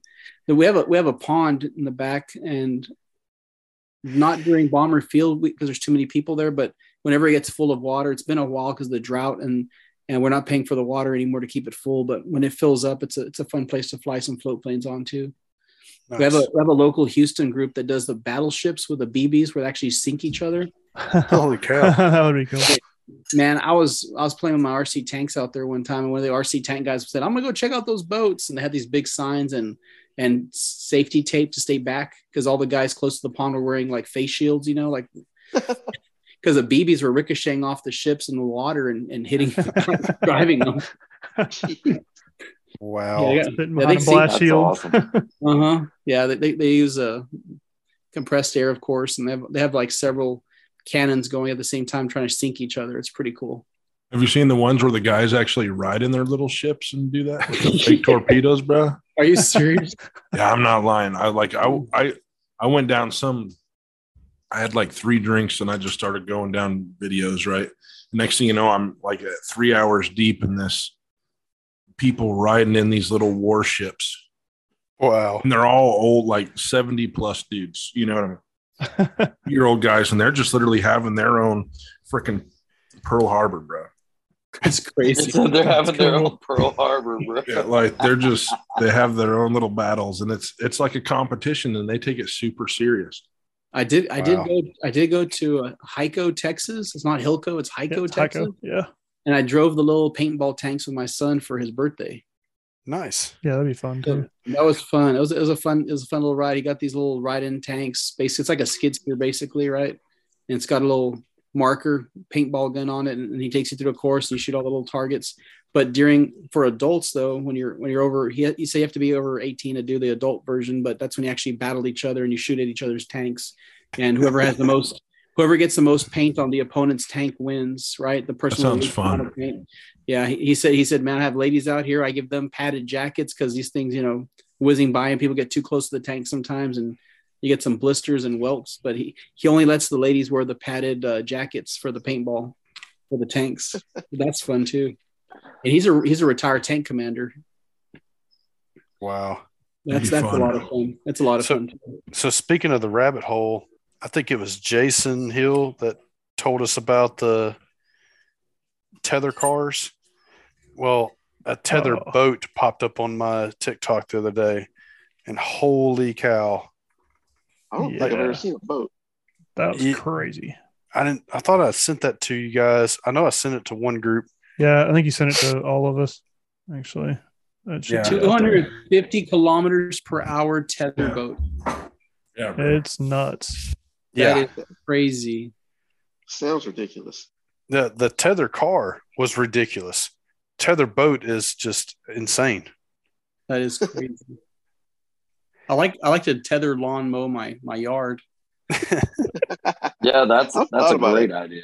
How many beers, how many beers does it take to tether lawn mow your yard, Ryan? I don't know, Yeah. man. I just You need to find out. I think that's, that's one of those videos you can do and, and, and I live stream that thing. You sit back on a lawn chair and there it goes. And You start timing it based off the number of beers you had. That'd be good. No, yeah, it's it's one to set it up and six to finish. right. Well, hey, we we know a guy that made a GPS control lawnmower, so Yeah, I know. That's what I'm saying. Like, doesn't Michael do that? Yeah, he does. That thing's a lot of fun to drive. Yeah. It's Does he have it hooked up to it it like an would be. air, an air transmitter or what? Yeah.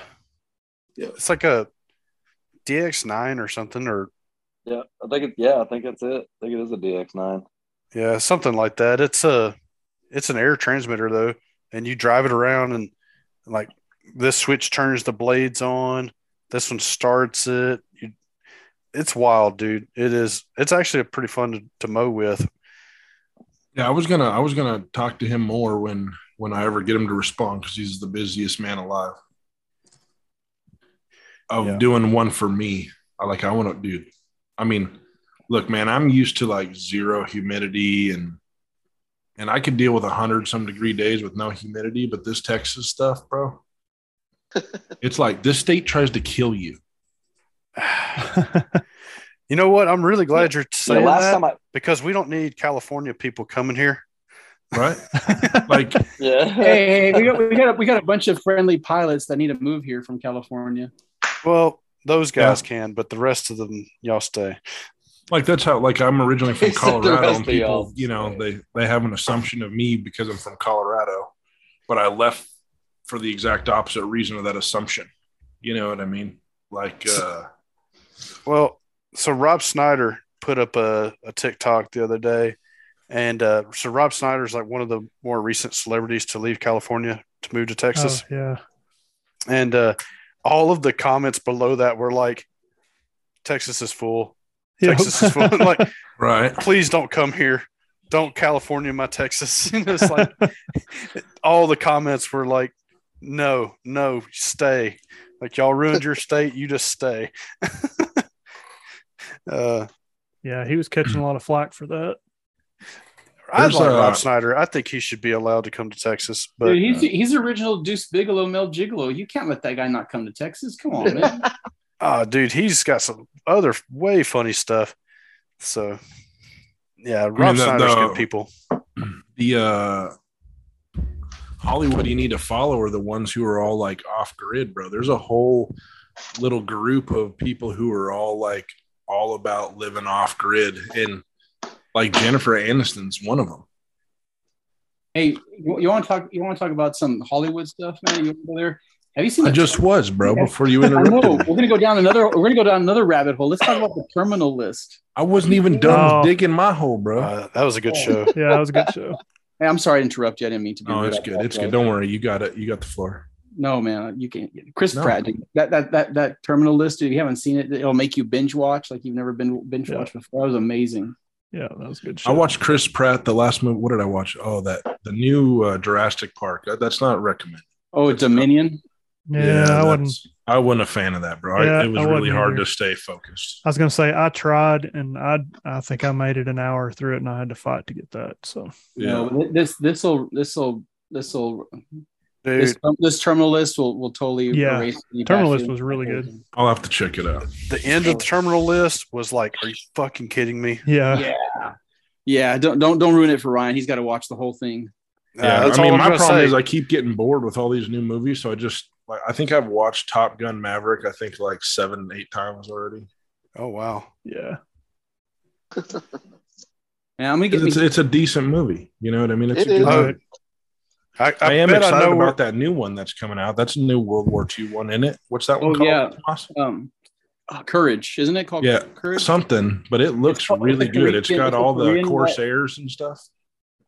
It's the Korean. It's the Korean War uh, movie about the first Black African American uh, Navy pilot. Uh, yeah, that one was advertised at the Top Gun when Matt and I went and watched Yeah, it. I remember that. That's now. right. Yeah, It looks Hang- like the they got a lot of good graphics. Yeah, the actor that plays Hangman, he's in that movie. Yeah, yeah, because uh, the Devotion. guy. Uh, called Devotion. It's called Devotion. I was gonna say, didn't he like uh, he got pinned in the wreckage or whatever? Ensign Jesse L. Brown, U.S. Navy, cockpit of an F-4U-4 Corsair, 1950. He was the first African American naval aviator to see combat. He was shot Yeah. down over North Korea. Yeah, Wow. oh wow, Jeez. But what's cool is is the act. There's a couple of like clips. If you go to YouTube and try to look up the movie, there's a couple of uh, you know behind the scenes video clips and they, how they they created the the tower from the from the carrier and they were showing the the Corsair taking off. Uh, but it's on it's you know, of course it's on an actual runway of an airport. But it's really cool. They do the green screen, the blue screen in the background, and it showed them making the movie with them taking off and everything. And they use they use Sky Raiders in the movie. They use Corsairs in the movie. Uh, it's, it's going to be pretty awesome. The actual no not not as much CGI. There's CGI in it, but they're actually using a lot of real full scale aircraft in the movie, so it's really cool. yeah. Okay. Midway kind of, it was a good movie overall, but the CGI kind of ruined it for me, honestly. Yeah. People people were comparing Midway to uh, what's that movie with Ben Affleck, uh, Pearl Harbor. Pearl Harbor. Yeah, Yeah. Yeah, Yeah. but, I mean, you know what? You know what? I'm an aviation junkie. You know, you can hate the love story, the bottom. I, I just I'm happy to see aircraft flying and and and see some action movies. So I'd rather have that than another bromance movie. You know. I thought Pearl Harbor was good though, uh, and I don't think the the CGI wasn't as bad in that one. I didn't think. Well, you were also dealing with uh, way lesser technology at the time too, so they didn't weren't overdoing it. Yeah, yeah. You you know, I'm Well- really looking forward to finally is is Steven Spielberg and, and Tom Hanks. What is it called? The the B seventeen about the Eighth Yep. Air Force, Yep. Masters of the Air. It's a Band of Brothers style show about the Eighth Air Force, if I recall right. So you Hmm. heard, yeah, you heard what happened. Like how, how why was it was mothballed and took forever is because their budget. They wanted like the highest budget ever for for a for a, s- for a series. And, I didn't hear that. nobody HBO didn't want to give it to them because they'd already gone so far over budget on Band of Brothers and then the Pacific, and this was even more. It's like two or three times more expensive. 'Cause Anytime you involve aircraft, there goes your your budget's going to go be two or three times more expensive. And, Yeah. and HBO kept saying no, no, no. And Steve, Steven Spielberg and Tom Hanks were like, well, we're not doing it then unless we have the full budget because we're not going to do something halfway. And uh, finally, Apple picked them up, and Apple said, "You want a blank check? Let's go." And and they just said, "Let's go." I forget how many 30 million something crazy was for the series for a TV series. Um, but yeah, they got it, and there's been a lot of snippets and pictures and of the field in England where they've been filming it, and all the mock-up B-17s they used for it. But it's it's supposed to be releasing. I heard early, either either really late this winter or early in 23. They're finally going to release it. That's gonna be epic because Band of Brother and Man. uh, our Band of Brothers and the Pacific were both excellent shows.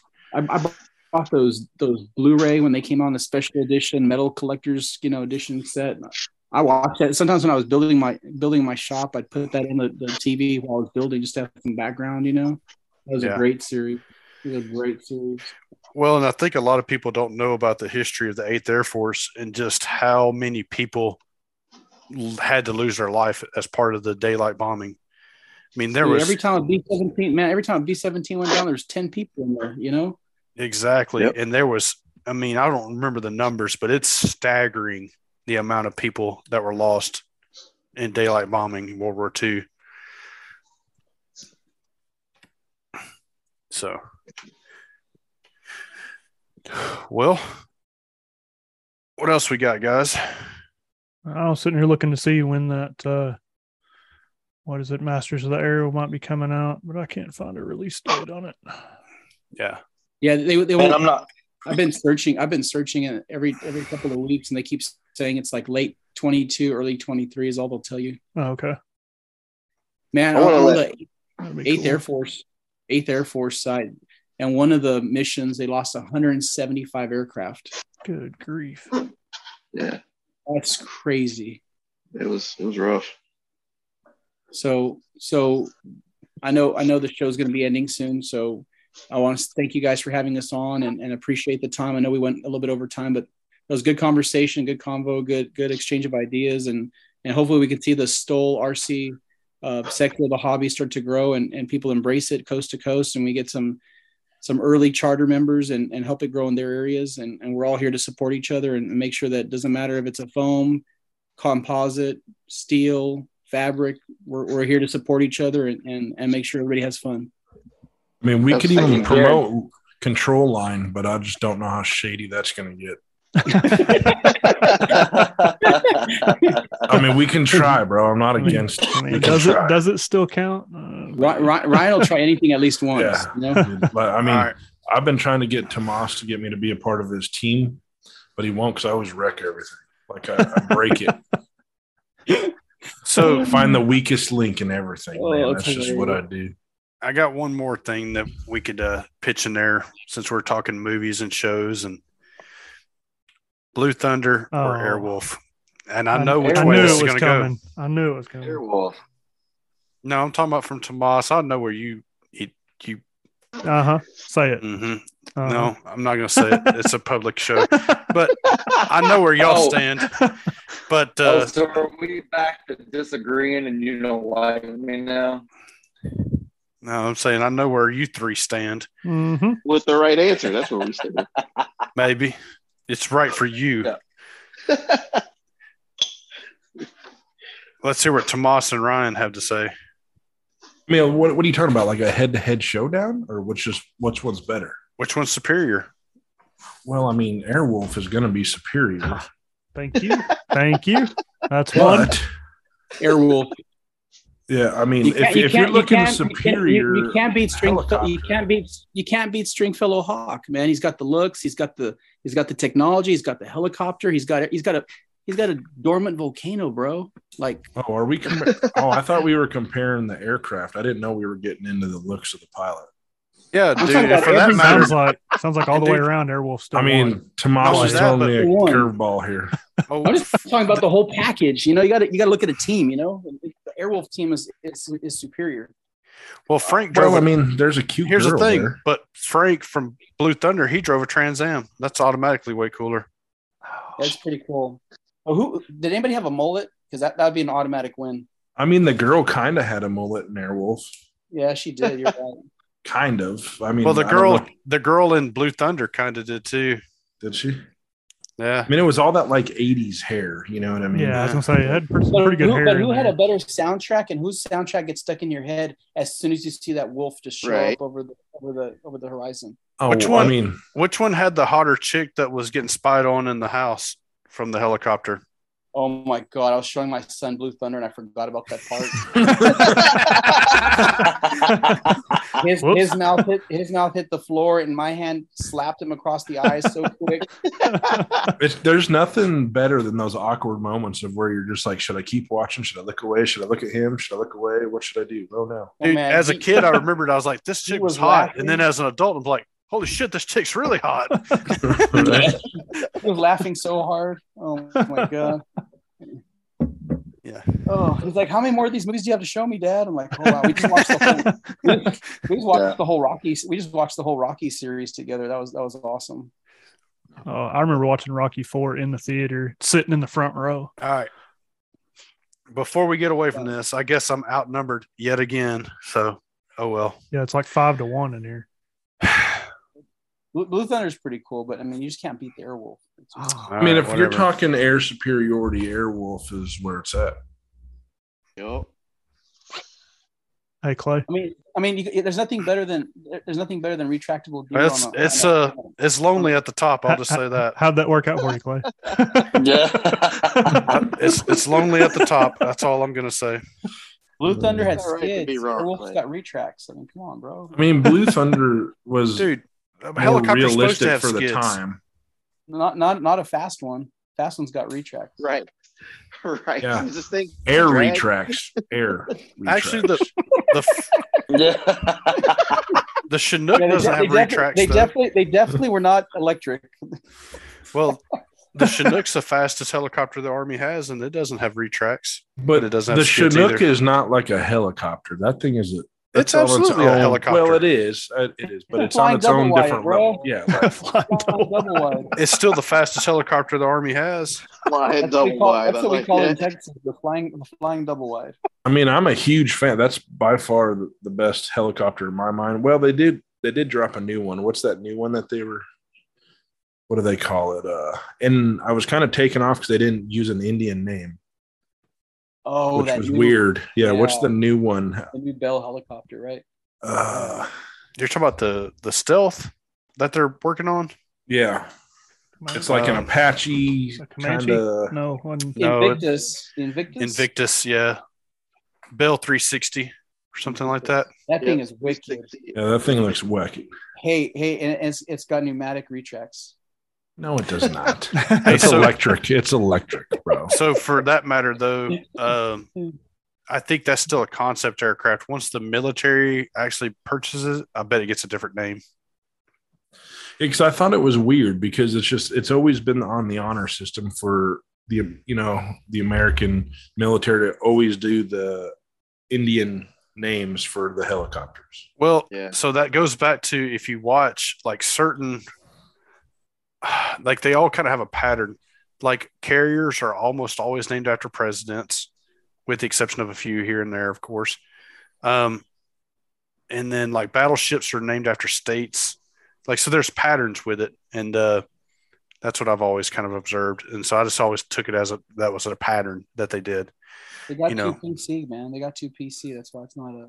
Yeah, per- I mean, to bring up Yeah, a so- fun topic, what type of ship would the USS Biden be? Um, which Titanic? one? What what is the uh, boat version of a porta john? Uh, God, you can't even say a U boat because those things did a lot. Yeah, U boats were cool. I don't know. I but I would I bet there's not going to be any ships named after recent presidents. At least we hope not. I mean, would it just wander around the sea lost? Oh, Its And that would be- navigation it'd be system kinda like- It'd be like a a submarine, bro. It's perpetually broken. Yeah, No it's a navigation and non-armed. Yeah, it's it's a non-armed submarine.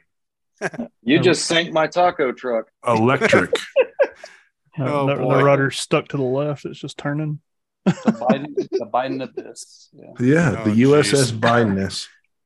Yeah, we had to go there. We're not supposed to go there, but we went there. Yeah, we got. Hey, political. I was you guys asked us for rules, and we said all in, and you guys didn't have a rebuttal. I Hey, just you're right. yeah, he's right, but we yeah.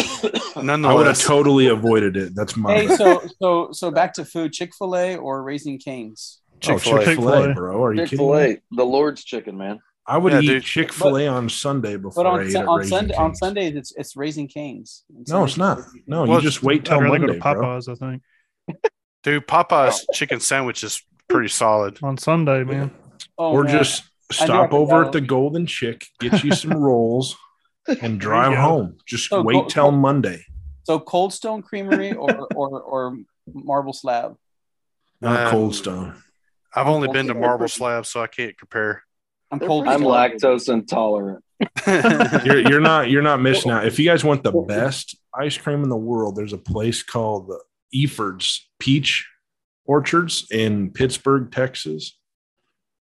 Dude, it is the best ice cream you will ever put in your mouth. And I'm very trustworthy in this because I am 6'5, 375 pounds. So I know food.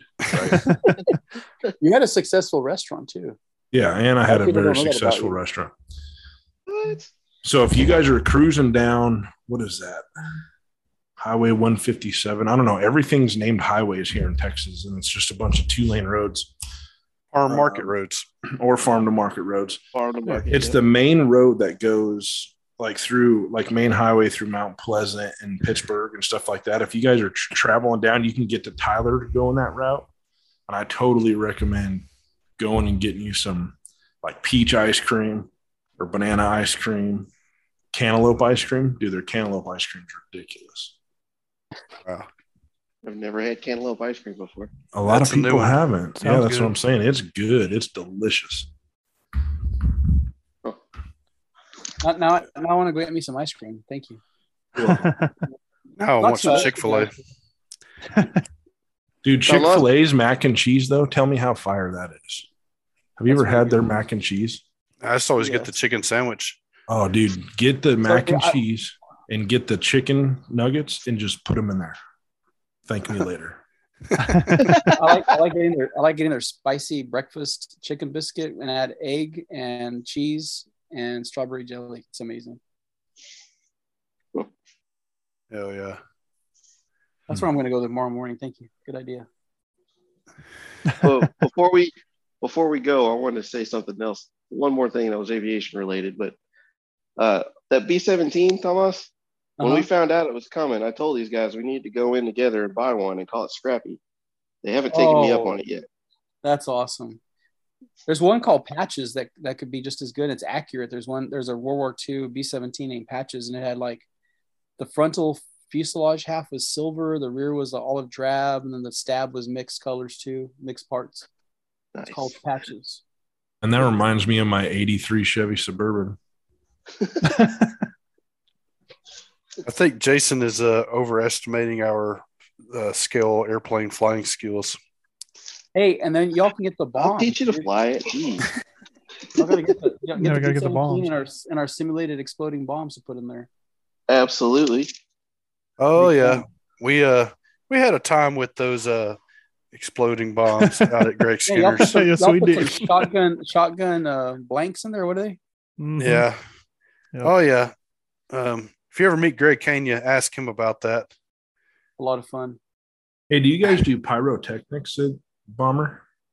We used to, and then um, when when BB Weber, then the founder of Bomberfield, passed away several years ago, the club was allowed to stay there and, and keep keep the club going, as long as we paid the insurance and paid the taxes and maintained the property.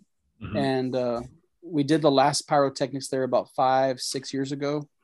Um, after that the family happened to be there and they saw it and they said you know that's not really going to be conducive to continuing to be able to fly here. So we said okay. They're real they're real they're really nice and delicate about it, but they could just see something going horribly wrong one day and then being the end of the flying field and they just didn't want to risk it anymore Like But some yeah, we used to Final do- Fantasy stuff. So what Yeah, do you mean we- by pyrotechnics? Like fireworks or what? Yeah, we used to we used to have we used to have explosives at Bomber Field. One of one of the guys one of the guys did it. He actually used uh, gunpowder, uh, coffee creamer, and something else. And when that stuff went off, it made huge fireballs, but it smelled like Starbucks out there. It was crazy. Oh, I get what you're saying. So like mock bombing run things. Yeah. yeah, Yeah. yeah. he, he had really cool. He had really cool like uh, army tank that had cannons shooting off of it. He had little buildings, and they'd all shoot up like anti aircraft rounds kind of things. Oh and then, they had, then they had a huge, you know, BB used to fly his B twenty nine over, and he'd drop a simulated, you know, Fat Boy, and the big, the big bomb would go off, and you could feel the heat sometimes on the on the pit area. Wow. So Yeah, we did that at Warbird over the Rockies in Colorado. They still do it, but it's Yeah. uh they spend some money on that to Yeah. do that simulated A bomb. yeah, it's it's pretty impressive. But the family, like I said, they're too worried about something going wrong one day, something catching fire, somebody getting hurt. So they said, you know, we want to keep this going as long as we can. Let's just not jeopardize it with the pyro. So we kind of said, okay, that's fine, you know. But Yeah. it's it's a lot of fun though. Nice. It was Well- super fun. I would definitely like to go on your guys' scrapyard one. I could uh I could throw down with some people on there. There are certain events that we uh, do that are, yes, absolutely. Yeah. Have y'all on over there? Casey can set that up. I'm flying around on the scrap pile. Oh yeah, that's probably that could probably happen. We haven't had a guest in a long time. Hell, we haven't even done a show in a long time. Are y'all gonna are y'all gonna are y'all gonna do a, a winter uh, polar bear swim? Y'all should do a winter polar bear swim podcast. Man, I I think Jason can arrange that. Honestly, I don't I don't think that's totally out of the question. That's the one you need to I mean- Ryan to since he's a Coloradoan. He- he Hey probably- bro. That, that, that cold ain't gonna affect him. You're like, look at look at look at this. You know, it's cold out. Dude, I will I will probably die at that point because I've been too busy having heat stroke for the last three years. Yeah, it's like it. seventy. Yeah, it's like seventy something degrees here right now, and I'm shaking like an angry chihuahua. Dude, Yeah. you walk out here, like literally, my house is now building airplanes Hey, at least, because you hey, can't do it outside in the garage. well, at least in Oklahoma and Texas, you can put the thermostat wherever you want it. You know, there's parts of the country they they, they don't have that privilege. No, they Right. do. The problem is, is they sign up for that smart thermometer crap, and they don't read the fine print, and then they go online and complain complain. that, oh my god, my house is sixty nine degrees higher than everybody else's. Let me those things are locking them at like 78 degrees or 80 degrees. Dude, 86, 89 degrees. I've seen Oh, and it's just and it's because they they they agree to the green leaf eco mode which keeps it like 10 degrees cooler than outside that's all it does right but they agree to it and then they go out there and play victim that's like shooting yourself in the foot and then crying and saying you got shot in the foot yeah. I mean, I would probably cry if I shot myself in the foot. Just saying. I'm not a tough. I'm not a tough man. Either intentionally or Yeah. Dude, speaking of shooting yourself in the foot, I do gotta say this. So this there's a skit out there. Go out or not a skit, it- it's an actual video. He this dude walks into Subway, right? And he's like acting all cool. He's got like you could tell there's a bulge in his pocket and not like a good one. And he sit there and he orders a sandwich, right? And the lady in front of him that got her sandwiches made, he just, you know, she walks outside and he reaches his hand in his pocket. And dude, literally the gun goes off in his pocket right? It looks like he shoots himself in the foot, but it's hard to tell. And everyone just like walks out like, "Whoa, what's going on?" And he's like, "Oh, I think it was the door that slammed." And he's like nonchalantly trying to like wipe off either the blood or whatever with his foot Trying or to the bleed. hole in the ground. Yeah, like he's all. He, he- someone else went to walk in and he opens up the door like, "Oh, we don't need that to shut real hard again." And he totally tries to play it off. And it's Wow. it's just a live, or well, it's not live. It was a recorded video from the subway or whatever where they totally watched. Yeah, Google that. Just watch it. It's pretty funny. It's entertaining. That's funny. I always got a kick out of the guy that's trying to quick draw Quick and he draw, shoots himself in the leg. All I right. just Shot fucking my- shot myself. yeah, or that Yeah. guy with that big Smith and Wesson 500. That's a that was at the gun range trying to teach people how to shoot. And he almost shot his forehead. Yeah. Oh, That yeah, one's a he's the classic too. instructor. Yep. Yeah. Or the black the black dude that was uh the ATF or something like that or FBI, and he was in a school teaching. And literally at this after he's like, look, it's cleared chamber and everything else, and boom, and he shoots himself right in the leg, bro. And he just like tries to play it off like, Mm. That sucks. He just tries to continue to go on teaching like there's no big deal if there's a bullet hole. Oh wow. this one time at bomb, at bomb camp. yeah. Tomas stuck a flute. No. No, bomb camp, bro. When those terrorists were trying to tell the guys how to make bombs and he blew himself up. Well, I don't know if we're allowed to talk about that stuff on here. Oh, sorry. I'm sure we're on a watch list at this point. Yeah, Oh, yeah, yeah. probably multiple entries Oh, on that. Too late. Dude, the the fact that my IP address is now attached to yours through this meeting, you guys are being watched. I guarantee. Oh, oh, dude. I've been on that list for a long time, brother. It'll be all right. After the Boeing engineer conversation, I'm sure we're on at least a few oh. watch lists. Right. Ooh. That's funny. Oh, it's too good. That's funny. It was fun though, guys. For sure, I enjoyed this. Yeah, we appreciate you guys coming on. I didn't do a lot of Oh, talk yeah. about STOL RC, but we did enough, at least to introduce. I think, man, I think we got a, we handled it pretty good, man. We got some good information out there. Hopefully that Yeah. uh, steers people towards your site. We can get some uh, get some engagement. You know, How, how long have we been recording now? Uh, we got about uh, Three hours. close to it. yeah. I think. So you're, every- going to, you're going to be able, be able to condense all this down to 30 minutes? Probably not. um, I think we got like two hours and forty five minutes or something in, but yeah, Yeah. that's perfect. So- that's about right. I, want I mean, all of it's That's fine. cherry besides my one comment. Hey, Ca- hey Casey, Ah. your your uh your flight on the Yak 54 is it all Yeah. done? You videoed, everything went good. Yeah, everything, man, everything's gone way good with that thing so far, man. So I've got uh, really uh, writing your article is probably going to be the toughest thing for me, but I've got some pretty good footage. I, man, I've had it in the hands of uh, several guys, man, and everybody's had good things to say about it. So Good. It's, it's a I'm fun- thinking about getting that Revolt or whatever that is. That green and black one. Oh yeah, that's Because coming. all the old timers, dude, all the elders of my stuff, they're all flying extra 300s and all this stuff. And they're like, oh, that ain't a real plane, blah, blah, blah. Oh yeah. These things are hard to fly, way harder to fly than what you're flying. And I'm like, man. So now I just feel like getting one just to, Just to fly. Fight. yeah, dude, just to do the same stuff I do with my Cubs stuff. I mean, I don't fly my Cubs like they're supposed to be Cubs for the majority. I fly them like pylon racers, and you know that like drunk guy at the air show who he acts like Yeah. he's drunk and he goes to steal the plane. That's what I Oh, do, bro. That's just that's me having fun. That's Kyle Franklin. Yeah. Yeah, he sent me a couple of clips of him flying that shock cub, and I swear they weren't designed to do what he's doing with them. No, they're definitely not. That's why stuff was breaking. Okay. Oh. So uh, so here's the challenge. We need to bring Greg Kenya. Kenya. Yeah, that's what I was I thinking was too. thinking I was like, this thing. sounds like Yep. Kenya. Yep. yeah, You want to talk about flying a cub in a non-scale manner? Yeah. He comes to oh mind. gosh, He has his own term, the GK shuffle. yes, It is only properly performed with a J3 Cub, yeah, Oh man.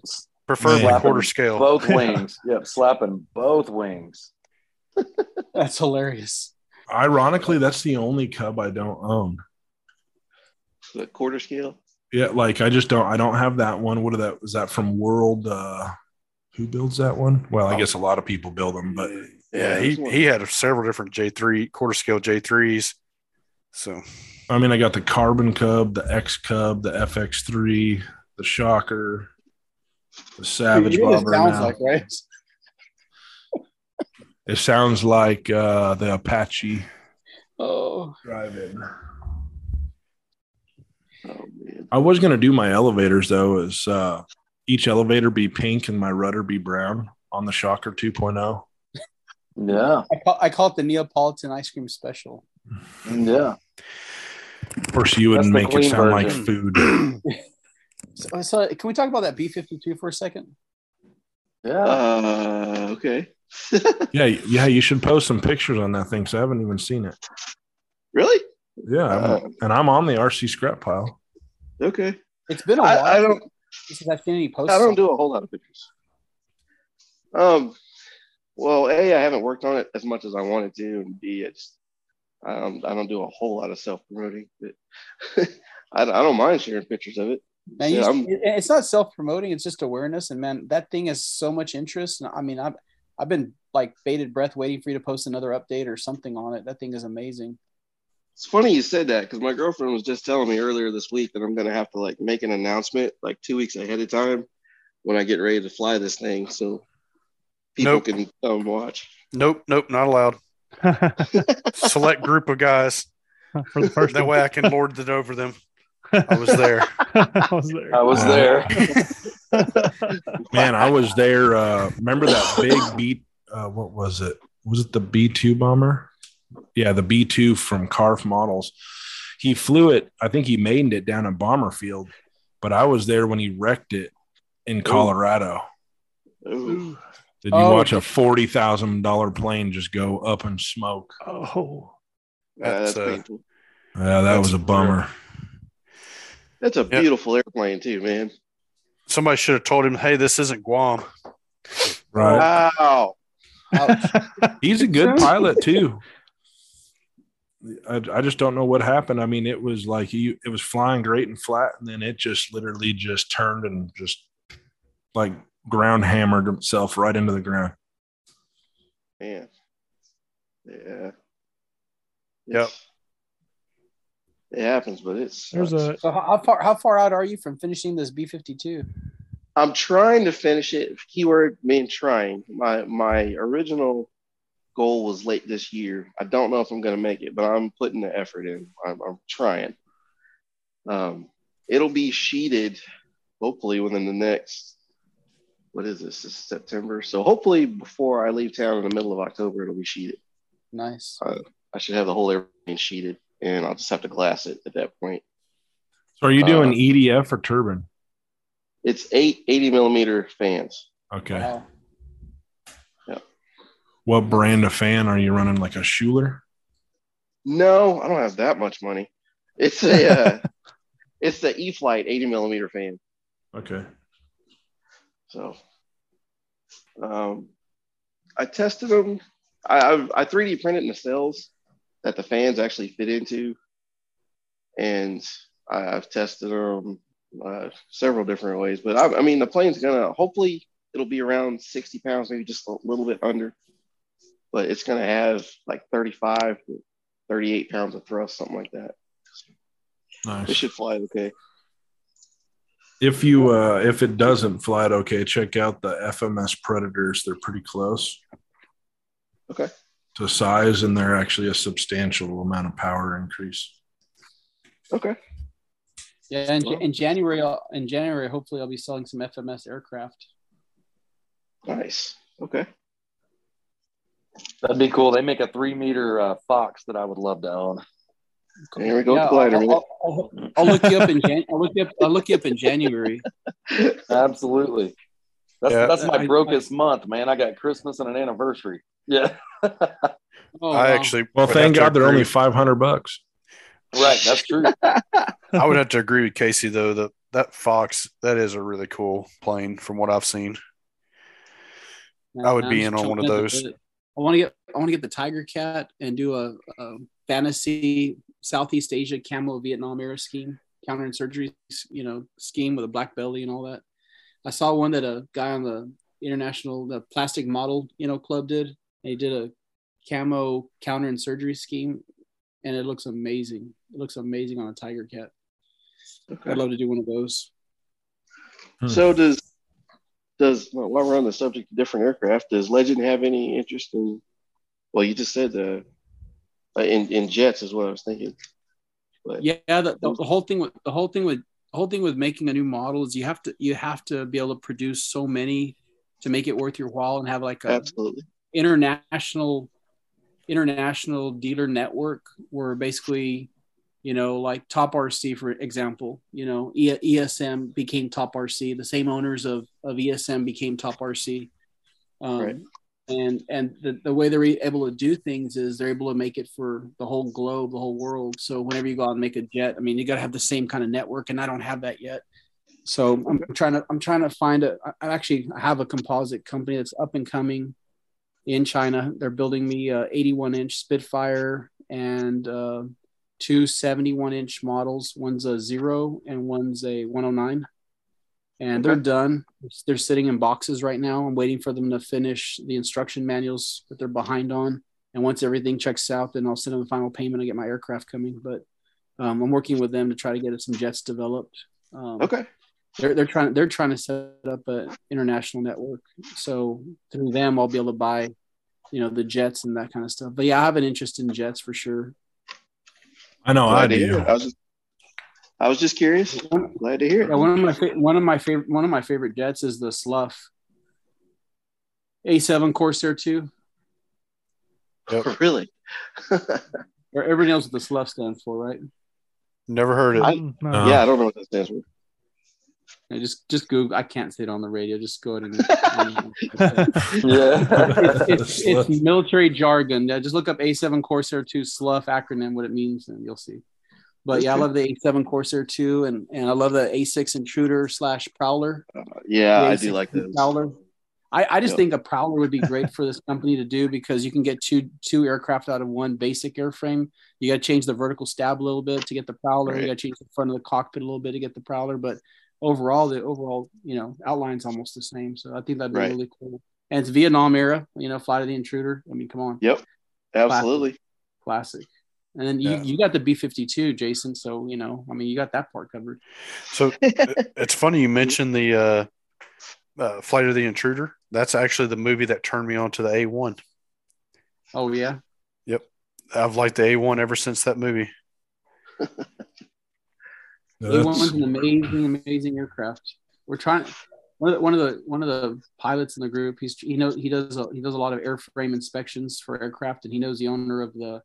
There's an A1 um, Skyraider down here in Brunswick area and uh, Houston area. And he's trying to get the guy to fly over to Bomber Field next week. He, the pilot owner said he might, if he's in town, he, he'd think about flying over um, Bomber Field with his Skyraider. during the That would be cool. Really cool. Man, I love the way that Yeah. I love the way that Skyraider sounds. God, it's amazing. Yeah. I got a uh, so I've shared this with very few people. Um, but I'm actually starting up a composite jet business here in Texas. And I talked to Tomas about this a little bit. And my first plan, of course, I mean, uh, I jumped balls deep in the in the jets, right? And I built an F-14 Tomcat. okay. Oh, so you're gonna pick the uh, hardest one No, to build. yeah, I was gonna say Hey, the bro, toughest look, one. if you can't Right. do the hardest one, don't do the easiest one. I mean, that's just So SR 71's next, right? No, the Aardvark, man. Nah, you gotta go, you yeah. gotta go the Aardvark. Ooh. Go Aardvark. You're gonna go difficult. Let's go with the Aardvark. Well, All what right, gets? all right. I mean, yeah, I guess. I mean, the F 14's got a lot of moving parts on it. so is the F 111. Yeah, the Yeah. aardvark's got just as many. Yeah. Um, and it's it's right at a two meter plane. You'll be able to power it with like twin 80s. You could really power it with twin 45s if you wanted to, but um, it's it's made to fit twin 80. Uh, the mock up I did with it is with uh, Swiwin. Okay. and uh, I sent Tomas some pictures. I can send you guys some pictures of it too. But I mean, we spent a lot of time just getting it to where it's at, and it's actually going to be a true American made, all the way down from gear uh, laid up here. The only thing that's obviously not going to be is the servos, the, the electronics, and the turbine. You know. Uh, Okay. but the other the rest of the kit it'll be sold is basically like an ARF. Um, and it'll just come primered gray. I ain't getting into the scale painting. I don't I don't want to go down that road. There's not enough money in it for me for how much time you got to spend doing it. I don't blame you.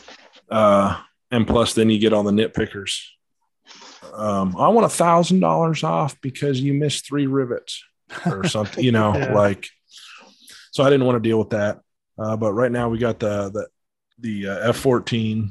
I got the F4 Phantom, um, F5, and F22 is basically those are all within its final stages. Nice. Are they all Um, the same size? They all yeah, they're yeah they're all yeah they're all two meter. Because I really think in this hobby there's you know it's either it seems like the turbine guys are like go big go home you know? Um, and there's a big void between the big jets that you know like that's basically 10 scale. Um, but it jumps from quarter scale and seventh scale and fifth scale to foamies Okay. Yeah. So, and my goal is is that F fourteen with twins, you'll be able to build it for six thousand dollars With twins. with twins. Okay. That's my Right. goal, right? So, uh, to get it a little more affordable and still scale. Okay. I like it. I like the idea. That's really cool. And I don't. Maybe I'll get Tomas to sell them for me because I don't know if I want to deal with that. Hey man, I'm, I'm happy to I'm happy to to help any way I can. I'm always looking for more aircraft to add to the fleet that are quality. Right. I know I know And s- if it's coming from you, it's going to be quality. And Texas built, Texas built. even though I'm not a Texan, right? free I'm a, bucket of chicken with every with every purchase.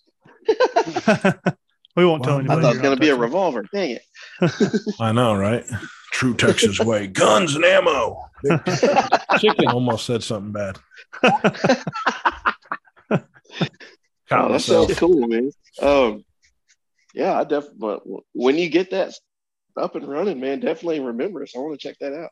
Yeah. So right now I'm kind of just battling with the uh, landing gear for the F-14 Okay. because it we wanted it at scale.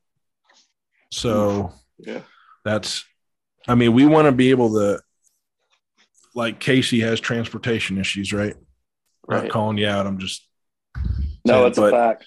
You will literally be able to take this F-14 and put it in the back of your truck, cover it with a moving blanket, and weight that part down, and take it to Top Gun and have a chance. Okay. Dang. Okay.